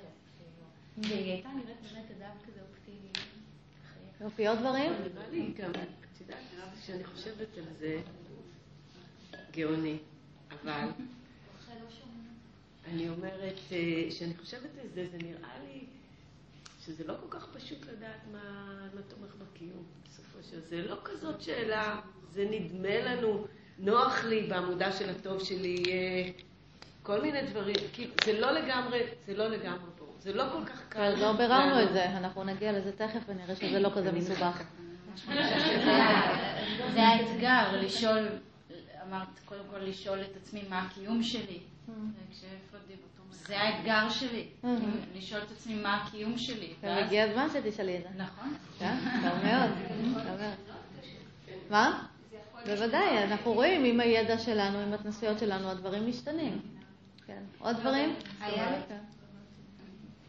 היה לי, היה לי עוד משהו שהוא אפילו קצת קדום לכל הדיון הזה, אבל הכל התחיל מהמערכת האוטומטית וה, והמודעת, ובעצם אני מרגישה שאולי בחיים, אני בטוחה שאני עושה פעולות אוטומטיות, אבל איך אתה, כאילו אם עשית פעולה על אוטומט, כבר עשית אותה על אוטומט, אז איך, אם אני כל פעולה מנתחת ואומרת האם זה טוב לי או לא טוב לי ומכניסה את המודעות, אז ויתרתי על האוטומט. ואם אני עושה את האוטומט, אז עשיתי את האוטומט. נכון. מה הבעיה עם זה? אם את עושה מודעות, עושה מודעות. אם את עושה אוטומט, אוטומט, מה הבעיה? לא, אבל, אבל המודעות אמורה אה, לקדם את הקיום שלי ו... גם האוטומט מקדם את הקיום שלך. אבל לא אם הוא במקומות לא טובים. איך אני יודעת האלה- איך אני יודעת אם המקום לא טוב, אני נעצרת לשאול את עצמי ועושה את כל הקטע המודע, ואם אני מודעת, אז ויתרתי על האוטומט. לא, את רואה, עד עכשיו למשל, כל פעם שאני והבן זוג שלי היינו בריב, כל פעם צעקתי עליו. בסדר? ועכשיו אני מסתכלת, אני אומרת, אוקיי, בוא נבדוק, בוא נראה את הפעולה הזאת. ואז אני עוצרת פעם אחת עם הקיבוץ הזה, ואני בודקת אותו, ואני מסתכלת, ואני רואה שהפעולה האוטומטית שרוצה לצאת זה לצעוק. ואז פעם אחת אני עומדת ומסתכלת ואומרת, רגע, האם זאת הפעולה המועילה? אני רוצה שהוא יקשיב לי. כן, אני פה בשביל לדבר איתו כדי שהוא יקשיב לי. אז האם הפעולה המועילה היא לצעוק או לדבר בנינוחות? ואז אני אגיע למסקנה לדבר בנינוחות, ואז אני אעשה את זה. אבל זה גם על בסיס משהו שעשיתי משהו כמה פעמים והוא לא עבד. נכון. ואם כל, ואם לא. אני, אבל כל סיטואציה היא חדשה קצת. נכון, כאילו, אז, אז אני ספציפית בסיטואציה הזאת שואלת, ויכול להיות שאני אגיע למסקנה, לא, בסיטואציה הזו זה לגיטימי לצעוק עליו. אז זה ויתרת מועיל. על האוטומט, כי עצרת לשאול.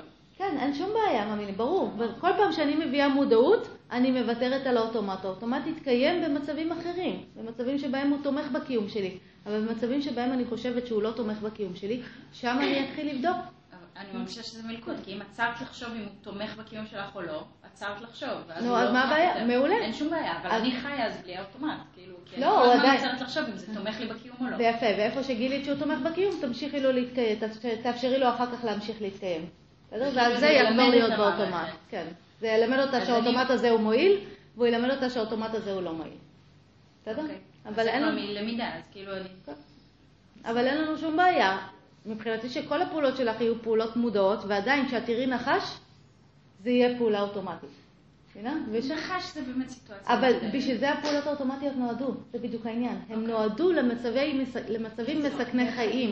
לכל שאר המצבים היינו אמורים להיות מסוגלים לפעול אז במודעות. אני שמחה, כאילו הם אומרים לי שאני לא ספונטנית ואני יוצרת לחשוב על דברים, אז לא ש... לא שאומרים, אבל כאילו אני, אני יודעת שאני יוצרת לחשוב על דברים, זה לוקח באיזשהו שלב מאית שנייה, אבל אני יוצרת לחשוב על דברים. כן? ואז אז אוקיי, אז חשבתי שהנחש הוא יותר מטאפורי, ו... ואת אומרת לא, זה לא, זה, לא, זה זה ממש זה. מדבר על... אה, זה ממש זה, ולפעמים את יכולה להחליט שעכשיו הפעולה מועילה זה להיות ספונטנית. ועכשיו, לא ספונטני. לא, לסיטואציה הזאת, עכשיו אני פה עם חברים, יצאנו לטיול, עכשיו אני באה ספונטני, אני החלטתי להיות ספונטנית, ועכשיו, בדיוק, ועכשיו אני עושה פעולות שהן ספונטניות, אומרים לי, את באה, קופצת למים, את קופצת למים, את לא עוצרת לחשוב. כי החלטת שעכשיו את עושה פעולות מועילות, ומה שמצאת זה שהפעולות המועילות יהיו פעולות ספונטניות. אין שום בעיה. שהחייקים. סיטואציות זה דבר שהוא, הוא, יש לו קיום לאורך זמן, זה לא עכשיו וזה נגמר, כן? ויש שם מספיק זמן גם להיות, אה, לראות את האוטומט וגם לפעמים זה להצליח לעשות, לראות את ה... להסתכל על המטרה ולעשות את הפעולה המודעת ולפעמים זה, אני עשיתי פעולה אחת וראיתי שזה לא השיג לי אז אני יכולה גם לעשות שם תהליך למידה והסיטואציה ממשיכה להתפתח, אין שום בעיה.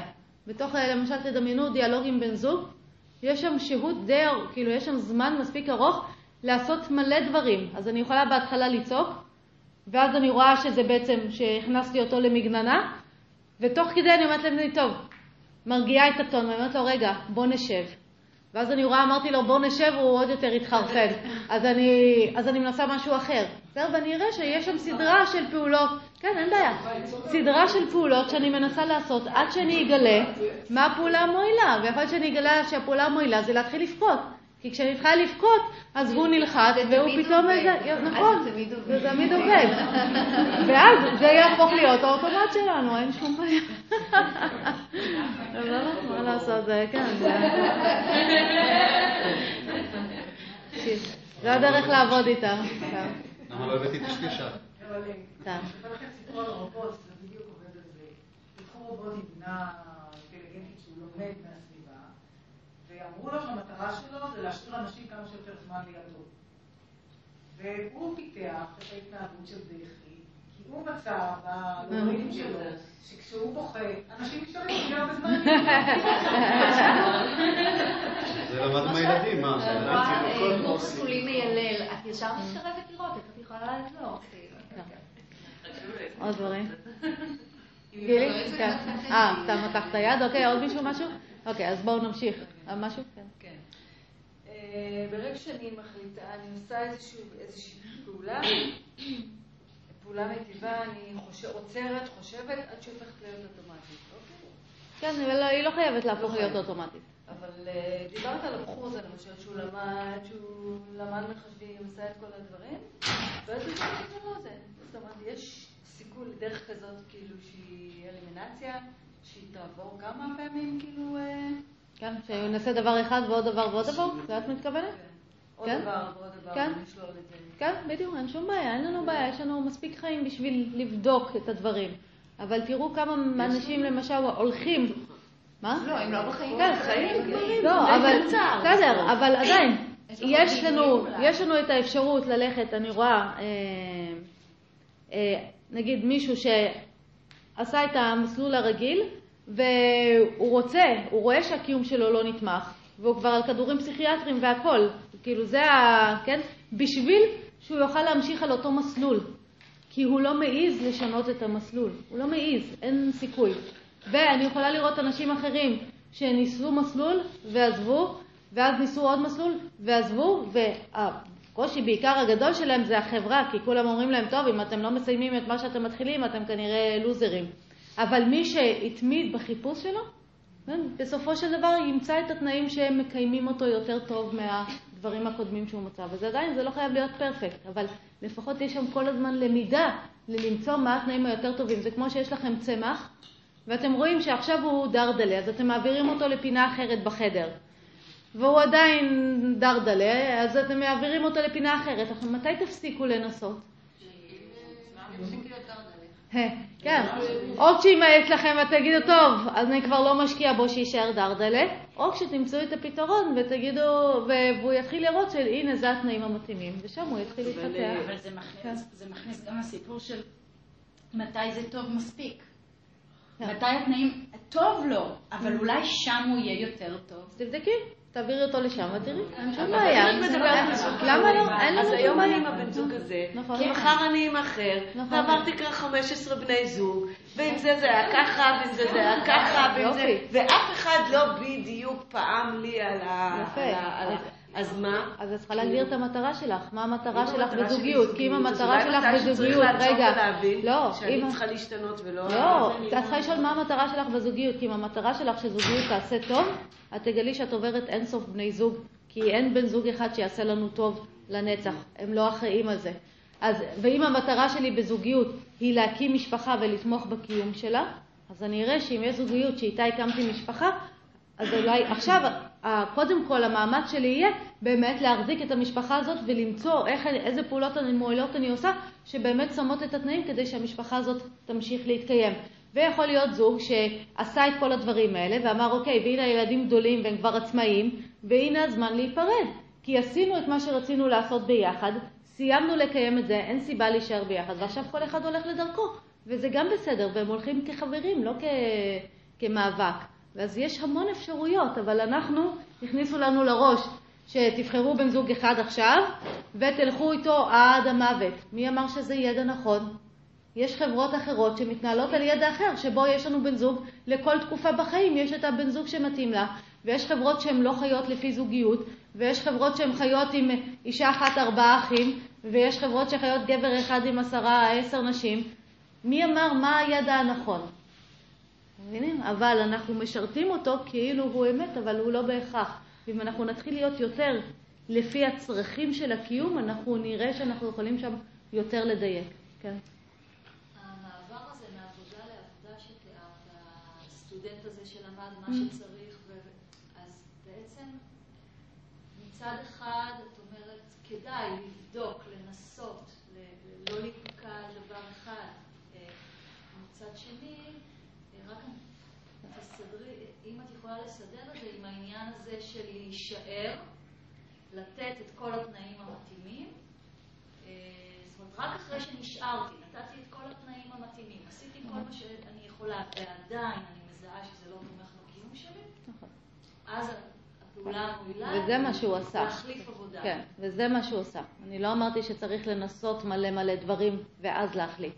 אתה צריך לראות מה תומך בקיום שלי. אז בחרתי דבר אחד, ועכשיו אני בודקת אותו, ואני שמה עליו לאורך זמן את התנאים המתאימים. עכשיו, לאורך זמן זה בהתאם לזמן שמתאים לדבר הזה. יכול להיות שזה משהו שכמו קפה, שהוא חצי דקה. בסדר? אז אני לא צריכה עכשיו חיים שלמים להכין קפה בשביל לבדוק אם התנאים האלה עובדים או לא. בסדר? ויכול להיות שזה משהו כמו עבודה, שדורשת יותר זמן של נוכחות שם ויותר פעולות. בסדר? אז הרעיון הוא לא להתנסות במלא דברים, הרעיון הוא לזכור מה המטרה שלנו ולעשות את הפעולות המועילות בתוך המטרה, ואם אני רואה שהדבר הזה לא משיג לי את המטרה, לנסות לראות אם יש דברים אחרים. כן? או אולי המטרה גם תשתנה, אני אגלה שהמטרה הזאת לא הייתה מטרה מדויקת. זה גם יכול להיות. עוד דברים, כן. מה אם יש בעצם אה, שתי מטרות תומכות קיום, אבל הן לא משתלבות אחת עם השנייה? למשל, מטרת תומכת קיום זה לקיים משפחה, ומטרת תומכת קיום זה פיתוח רוחני, או איזשהו פיתוח אישי, או משהו כזה. אז זה לא עובד אחד בשני. כן, אז קודם כל אה, תלוי איפה את נמצאת בחיים. אם את לפני זה, כן? לפני שהקמת משפחה ולפני שהתחלת את התהליך ההתפתחות הרוחנית שלך, את יכולה להחליט לאיזה מהם להקדיש תשומת לב. אם כבר יש לך משפחה, ואת עכשיו רוצה לעשות תהליך רוחני, את תגלי שאין שום בעיה בתוך המשפחה לעשות את התהליך הרוחני, זה לא סותר, זה לא נוגד, להפך, זה נותן אחלה התנסויות בשביל ההתפתחות הרוחנית שלך. אה, יש אנשים שעשו הפוך, התחילו עם ההתפתחות הרוחנית שלהם, וגילו שבשביל שבעצם באיזשהו שלב הם צריכים להוסיף את המשפחה כדי להמשיך את ההתפתחות הרוחנית שלהם, או כדי, כי התעורר בהם גם הרצון לתמוך בקיום שלהם על ידי קיום של משפחה. יכולת להיות שם מלא מלא דברים. גם הייתה דוגמה. כן, אבל זה בדיוק העניין, כל דבר הוא אבל מורכב. לא, אני מדברת סתם, אתן דוגמה אחת שאני אתן לך יותר קיצוני. אה, הקיום שלי של משפחה, שהוא נגיד ערך או תומך קיום מאוד משמעותי עבורי, אה, ו... אה, איך אמרה? לא זוכרת. אה, אה, אה, בן זוג שכל הזמן, אה, סתם, אה, משהו שכל הזמן גורם לך להיות נמוך נמוך. וזה משהו שכאילו, הרצון שלי להיות אני נוכחת, או קיימת סביבתי, שזה איזשהו אה, תומך קיום שלי כדי להיות קיימת, לא משתלב עם קיום המשפחה, כי בתוך משפחה הסיטואציות או הדברים שקורים שם, כל הגורמים לי לרדת למטה. מעולה, זה אומר שהמשפחה... לא, זה אומר שהמשפחה, כפי שהיא כרגע, היא דרדלה. היא לא התפתחה להיות עץ שמזין אותה חזרה כמו שהיא אמורה להיות. ואז את צריכה לבדוק איזה פעולות את עשית, שאולי לא הזינו את המשפחה כמו שצריך. ואז את בודקת. ואת מתחילה לעשות פעולות יותר מודעות, לראות אולי אם את לא כל הזמן תבואי בביקורת לבן זוג שלך. אולי אם תתחילו לעשות דברים יותר משותפים יחד. אולי עם הילדים שלך את תתמכי בהם כמו שהם, ולא כל הזמן שתגידי להם שהם צריכים להיות אחרים כמו שאת חושבת שהם צריכים להיות. יש שם המון דברים שאנחנו עושים שהם לא תנאים מועילים להתפתחות משפחה. תתחילי לעשות את זה, אולי לצאת לחצי שנה של טיול, במקום כל היום לעבוד ו... ולראות את הילדים רק ש... כשהם כבר ישנים. יכול להיות שם המון המון פעולות מועילות אחרות, מודעות, שאני יכולה להתחיל לעשות. ואז אני אבדוק האם הפוטנציאל המשפחתי הזה מתפתח. הרבה פעמים אני אגלה שוואלה, מהרגע ששיניתי את התנאים, הפוטנציאל המשפחתי מתפתח, וכשהוא מתפתח הוא מתחיל להזין אותי, הוא מזין אותי, אני כבר גדלה. אז זאת כל, קודם כל תהיה הבדיקה. יכול להיות שאני אגלה שעשיתי את כל הדברים שביכולתי לעשות, הפוטנציאל הזה, אם מה שאני יכולה לספק לו לא יכול להיות פוטנציאל מזין עבורי, ואז יכול להיות שאני אחליט ללכת ל... ליצור אה, מבנה משפחתי אחר, שאני גרה בבית נפרד משלי, והילדים גרים עם האבא, ואנחנו עדיין משפחה, אבל משפחה בקונסטלציה אחרת, שזה גם בסדר. מי אמר שמשפחה חייב להיות הדבר הזה של אמא, אבא וכל הילדים באותו בית? באפריקה המבנה המשפחתי הוא אחר לגמרי. באפריקה משפחה זה כל ההורים של כל הילדים, יחד עם כל, ה... וכל הילדים והדודים, הבני דודים וכולם נחשבים אחים, וזה תא משפחתי. תא משפחתי, משפחה אחת, היא כזאת, היא לא הורים, שני הורים וילדים. ואנחנו רואים היום שבמערב ההגדרות המשפחתיות מאוד מאוד השתנו. יש את החד אירועים ויש את השני גברים ושתי נשים, וזה משתנה כל הזמן, אז מי אמר? מה הגבול? איך המבנה המשפחתי צריך להיות ואיך אני יכולה לתמוך בקיום שלו. יש המון המון אפשרויות. גם רואים אוקיי. שמשפחות אה, מבחינה כלכלית מאוד לפעמים. נכון. כאילו העומס של שני הורים שמפרנסים וארבעה, שלושה ילדים, זה גם, נכון. אה, ואנחנו מגלים שזה לא עובד, ואם דיברנו על הטוב והרע, כן, של החברה, מה מגדיר אותה, עכשיו שהחברה מתחילה לראות שאולי המבנה המשפחתי הזה שתמך, שהוא היה מקיים לכמה זמן, היום הוא כבר לא מקיים כי הנטל הוא מאוד מאוד גדול, אז המוסר החברתי ישתנה, ואולי משפחות יפכו להיות משהו שעובד יותר בקבוצה, אה, ונחזור למבנה יותר השבטי הזה, או אולי זה יהיה בסדר לעשות רק ילד אחד, ולא חייבים ארבעה, כמו שאצלנו היום, כן? שזה חייבים ארבעה ילדים כי ילד אחד, אוי ואבוי, מה הוא יגדל ילד יחיד. כן? אז המוסר שם ישתנה, ויכול להיות שזה יהיה בסדר לקיים משפחות בלי ילדים, כן? שלא חייבים, זה יהיה עם אה, כלבים וחתולים. סליחה? היום באירופה אתה רואה נכון. נכון, וזה המשפחה שלהם, נכון? וביפן בכלל הם הולכים עם עגלות עם חתולים בפנים. שזה, אין בעיה, הם בנו משהו שמחזיק את החברה שלהם וזה בסדר גמור. ו... אבל אנחנו יכולים לראות שבארץ אה, אישה בלי ילדים זה עדיין נחשב למשהו שהוא לא בסדר, ו... כן, ואני רואה את כל התוצאות של זה. בארץ נדמת היה סשן של בית עם שתי אמהות ושתי אבות. כן, למשל, נכון? אז יכול להיות מלא דברים. אוקיי, בואו נמשיך.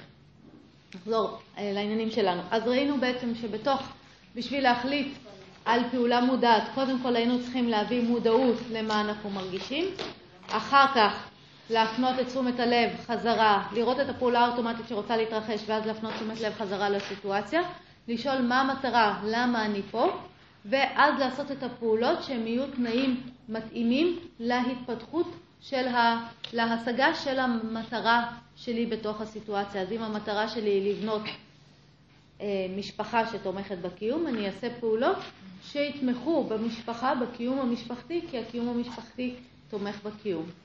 אה, ואז אחד מהדברים שאנחנו צריכים להתחיל להסתכל עליהם זה מה תומך בקיום שלנו. הרעיון הזה, היוגה קוראת לו דרמה. דרמה זה מהמילה של תמיכה, דה, מה מחזיק אותנו. דה? כן, דה, בלי ה-R, דה. זה החזקה, מה מחזיק אותנו. והרעיון הוא פשוט. אם יש דברים שהם אחראים על הקיום שלי, כשהם יתקיימו, הקיום שלי ייתמך. אם כשיש דברים שתומכים בקיום שלי, כשהדברים האלה יתקיימו בצורה טובה, ייתמכו, הקיום שלי ייתמך. דוגמה פשוטה, מים תומכים בקיום שלי.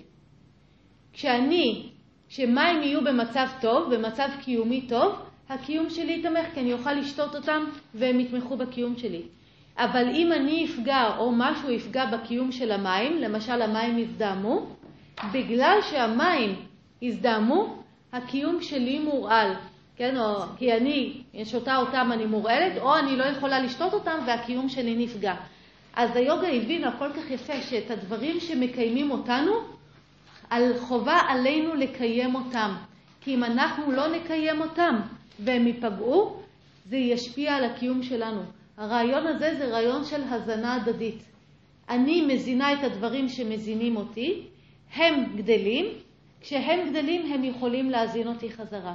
אבל הרבה פעמים אנחנו רואים, בעיקר בחברה המערבית של היום, שאנחנו לא, שאנחנו איכשהו חושבים שאנחנו יכולים להתקיים בזכות עצמנו, בלי שכלום... בלי שאוכל מזהם. כן, בדיוק. בלי ששום דבר תומך בקיום שלנו, ואז אנחנו מזהמים את, מזהמים את מקורות המים, אנחנו מזהמים את האוויר שלנו, אנחנו, כן, פוגעים באדמה, אנחנו עושים מלא דברים לסביבה שלנו, ואנחנו מתחילים לגלות שהקיום שלנו נפגע. למשל, בזה שהתחלנו לגדל ירקות ופירות מורעלים, הקיום שלנו נפגע מזה, כי אנחנו אלה שמפתחים בסופו של דבר את הסרטן ואת הבעיות מעיים ואת כל הדברים האלה. אז אנחנו פגענו בסביבה, אנחנו פוגעים בעצמנו, ואחר כך אנחנו פוגעים במערכות היחסים שלנו, בדברים שאיתם אנחנו במערכות יחסים, והקיום שלנו גם נפגע. אז, ואפשר לראות את זה באמת כל כך יפה בתוך מערכות יחסים. אם אני, אה, לא משנה, במערכת יחסים שלי עם הבן זוג שלי, אני לא מזינה אותו, אני רק באה אליו בטענות כל הזמן ובדרישות שהוא יזין אותי, אבל מצידי אני לא עושה כלום כי לא בא לי לעשות. כי כשאני רואה אותו אני מתכווצת, אז לא בא לי להיות נחמדה אליו, ולא בא לי עכשיו אה, לפנק אותו, ולא בא לי, לא בא לי לעשות איתו כלום חוץ מלהגיד לו למה לא עשית את זה ואת זה ואת זה ואת זה, זה אין לי בעיה לעשות. ליפול עליו בהאשמות אני בכיף עושה, אבל להיות נחמדה אליו ולחייך אותו, לחייך אליו ואפילו לשאול אותו מה שלמה, ממש לא בא לי לעשות. ואז אם אני לא עושה את זה, אני לא מזינה אותו. הוא נחלש. בגלל שהוא נחלש, הוא לא יכול להזין אותי חזרה, הוא בחיים לא יוכל לעמוד בדרישות שיש לי ממנו. אז למה שהוא יהיה נחמד אליי ויחייך אליי כשהוא בעצמו חלש ומסכן? ולמה שהוא יעשה לי מסאז' בלילה כשהוא בעצמו רצוץ וזה, ולמה שהוא יעשה כל מיני דברים. ואז, אם אני מבינה שהדרך היחידה לשבור את זה, את המעגל הזה שבנינו, זה על ידי זה שאני אשנה את הפעולות שלי, ואני אפור, אני אתחיל לעבוד לגמרי שונה ממה שמרגיש לי. כי לא מרגיש לי לעשות את הדברים האלה, אבל אני מתאמנת על פעולה מודעת בעולם, ועכשיו אני מתחילה לעשות פעולות שמזינות אותו. מה זה פעולות שמזינות אותו? מודעות. פעולות מודעות, שמה? יופי, פעולות שנותנות לו תשומת לב. מה שלמה, ולהקשיב לו, וגם לתת לו את המרחב שלו. כן, הוא לא... המרחב, אם הוא לא, הוא לא חייב כל היום לשמוע אותי חופרת. בדיוק, ולשאול אותו מה הוא צריך, ולשאול אותו מה בא לו לעשות ביחד, ול...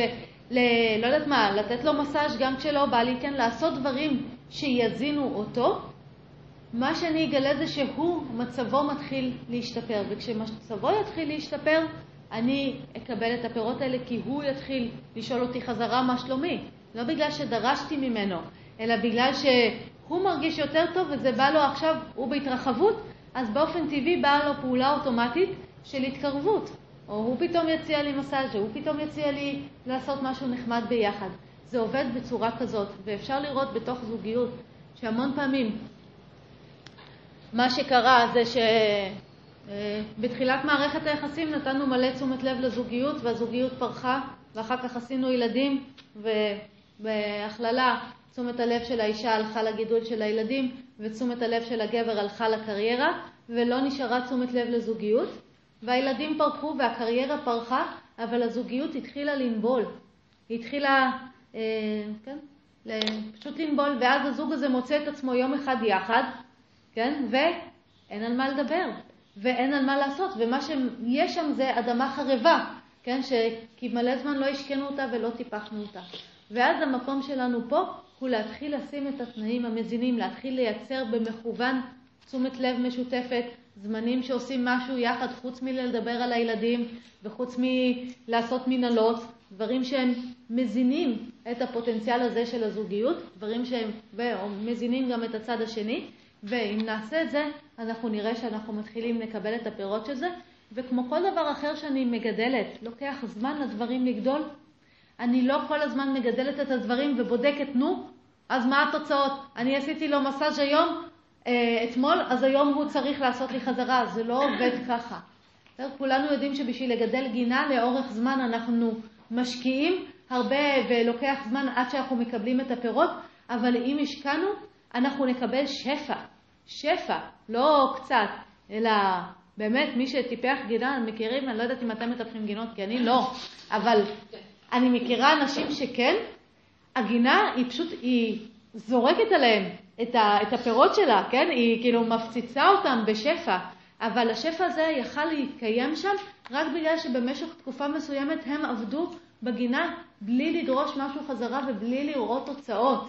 כן? כי הכל שם קרה מתחת לאדמה ולאט לאט, אבל מי שהתמיד, בסופו של דבר יראה את הפרי. אז כמו שאתם רואים את הפרי של ההתמדה שלכם בעבודה וההתמדה שלכם עם הילדים, גם בזוגיות מאוד חרבה, אם תתמידו בפעולות מועילות, אתם מתישהו, סביר להניח, יכול להיות, תראו גם את הפירות של זה, וזה נכון לגבי כל דבר, גם במערכות יחסים עם הורים, גם במערכות יחסים עם דברים אחרים. אה, בסדר? אז הרעיון הזה של מה שמקיים אותנו, אני צריכה לדאוג לקיום שלו, אז דיברנו על הסביבה, דיברנו על מערכות יחסים, ואחד הדברים החשובים שאותו אנחנו בדרך כלל די שמחים לזנוח, זה להבין שהמערכת שלי מקיימת אותי, ולכן יש לי דרמה כלפיה. יש לי דרמה כלפי הגוף שלי, יש לי דרמה כלפי המערכת האנרגטית שלי, יש לי דרמה כלפי ההכרה שלי.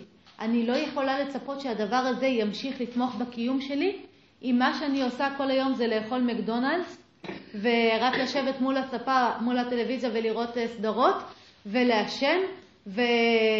ולא, ולא יודעת מה. ו... ולעבוד כל היום מבוקר עד ערב ולא לתת רגע אחד של הרפאיה. וכמה אתם, אנשים אתם מכירים שהם חיים ככה? המון.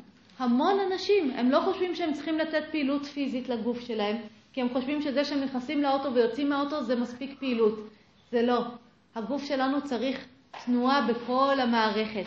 המערכת האנרגטית שלנו צריכה הזנה טובה וצריכה נשימה טובה. כמה מאיתנו עוצרים לעשות, לפתח את יכולת הנשימה שלנו? מעטים האנשים שעושים את זה.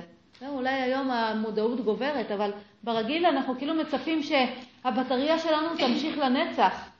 אבל אף אחד לא מצפה שהטלפון שלו ימשיך לנצח אם אני לא מטעינה אותו, אם אנחנו לא מטעינים אותו. אז גם פה אני צריכה להטעין את הבטריה שלי על ידי תזונה טובה, על ידי נשימה טובה. אני צריכה לתת להכרה שלי את התנאים המתאימים לה, שזה השליטה הזאת של תשומת הלב והחשיפה לתכנים מועילים. אני לא יכולה לצפות שההכרה שלי תתפקד טוב אם כל מה שאני חושפת אותה כל הזמן זה רק אה, חדשות, בסדר? איזה סיבה יש לי לישון טוב בלילה אחר כך אם כל היום רק ראיתי חדשות ורק דיברתי על איזה דברים איומים ונוראים הולכים לקרות ורק ראיתי פוקוס של, ה, של הפחד, כן? של הרוע, של הדברים האלה. אז יש לנו אחריות כלפי המערכת שלנו, ואתם תראו שכל בן אדם שלקח את האחריות הזאת והתחיל לשים תנאים שתומכים בקיום של המערכת הזאת, מה קרה לקיום שלו? הקיום שלו נתמך. הקיום שלו הלך והשתפר, וכל בן אדם שלא היה לו כוח לעשות את המאמץ הזה, כי זה מאמץ, להפסיק לעשן זה מאמץ, להתחיל לאכול טוב זה מאמץ, להתחיל לתרגל כל יום זה מאמץ, זה לעבוד מול הקיבוץ. אבל מי שהצליח לבחור את הפעולות המודעות האלה ולהתחיל לעשות פעולות שתומכות בקיום של המכשיר הזה, הוא בעצמו היה מוזן אחר כך. הוא קיבל את השפע של זה שהגוף עכשיו יכול לאפשר לי לטפס על הר, להוריד משהו מגבוה, לסגור חזייה. הוא יכול לאפשר לי את זה כי הוא במצב טוב. והמערכת האנרגטית היא במצב טוב כך שהיא יכולה לאפשר לי גם לדאוג למשפחה וגם לעבוד וגם לדברים כאלה, וההכרה שלי במצב טוב כי היא יכולה לאפשר לי לחשוב על הדברים בבהירות ולשלוט בתשומת הלב ולהוציא לפועל דברים, היא יכולה לאפשר לי את כל הדברים האלה. אז זה הרעיון בבחירה שלנו ב- בלתמוך בדברים שמקיימים אותנו בכל הרמות, החיצוני והיותר קרוב אלינו. אם נעשה את זה, אנחנו נראה בהכרח שהקיום שלנו נתמך. ואחד הדברים המעניינים זה שאם אני אראה שהקיום שלי נתמך, המון סיטואציות אחרות שיקרו בחיים הם לא יהיו כל כך אה, הרסניות כמו היום. כלומר, גם אם יקרו דברים כמו גירושים, כמו בגידה, כמו מוות של ילד, אם לאורך כל הזמן הזה דאגתי לתמוך בקיום של המערכת שלי, גם בסיטואציות מאוד מאוד קשות, אני אראה שיש לי מספיק חוסן פיזי, אנרגטי ומנטלי בשביל להתמודד עם הסיטואציות הלא נעימות אבל הבלתי נמנעות האלה. אבל אם לאורך כל הזמן לא טיפחתי את המערכת שלי, אפילו עם סיטואציות מאוד טריוויאליות כמו לצאת לפנסיה, אני אראה שהמערכת שלי מתפרקת ואני מכירה אנשים שמזה שהם יצאו לפנסיה הם נכנסו לדיכאון עמוק שעד היום הם לא יצאו ממנו. וזה לא בגלל הפנסיה, זה בגלל שלפני זה הם לא עשו שום דבר שתמך בחוסן של הקיום שלהם, ולכן הדבר הכי קטן וכל הקיום נפגע. שאלות? אוקיי. אני אומר לכם השאלות, זה אומר שהצלחתי להתיש אתכם, אז אנחנו נסיים פה. אה, רק אה, יש לנו עוד לדבר על מה נדרש כדי שנוכל לעשות את הפעולה המודעת, לא מספיק רק לדעת אותה, מה הפעולה המועילה, אלא צריך את היכולת גם לעשות אותה, אז אנחנו צריכים לדבר על זה. אה, וזהו, ובינתיים אני מזמינה אתכם לחשוב על הרעיון הזה של פעולות מועילות, של מה תומך בקיום שלכם, ולהתחיל לבדוק האם באמת שם אתם עושים את הפעולות המועילות שתומכות בדברים שמקיימים אתכם, ואיפה שיש דברים שאתם יכולים להשתפר בהם, אז שווה לחשוב על זה. סבבה? אז בואו נסיים את הלימוד הזה בהודיה. Hmm? אז נעצום רגע עיניים. אז נודה על הזכות שניתנה לנו ללמוד ולתרגל יוגה בחיים האלה, ותוצאות הלימוד והתרגול את הטובות כל הגרועים. תודה רבה, שיהיה המשך יום פורה.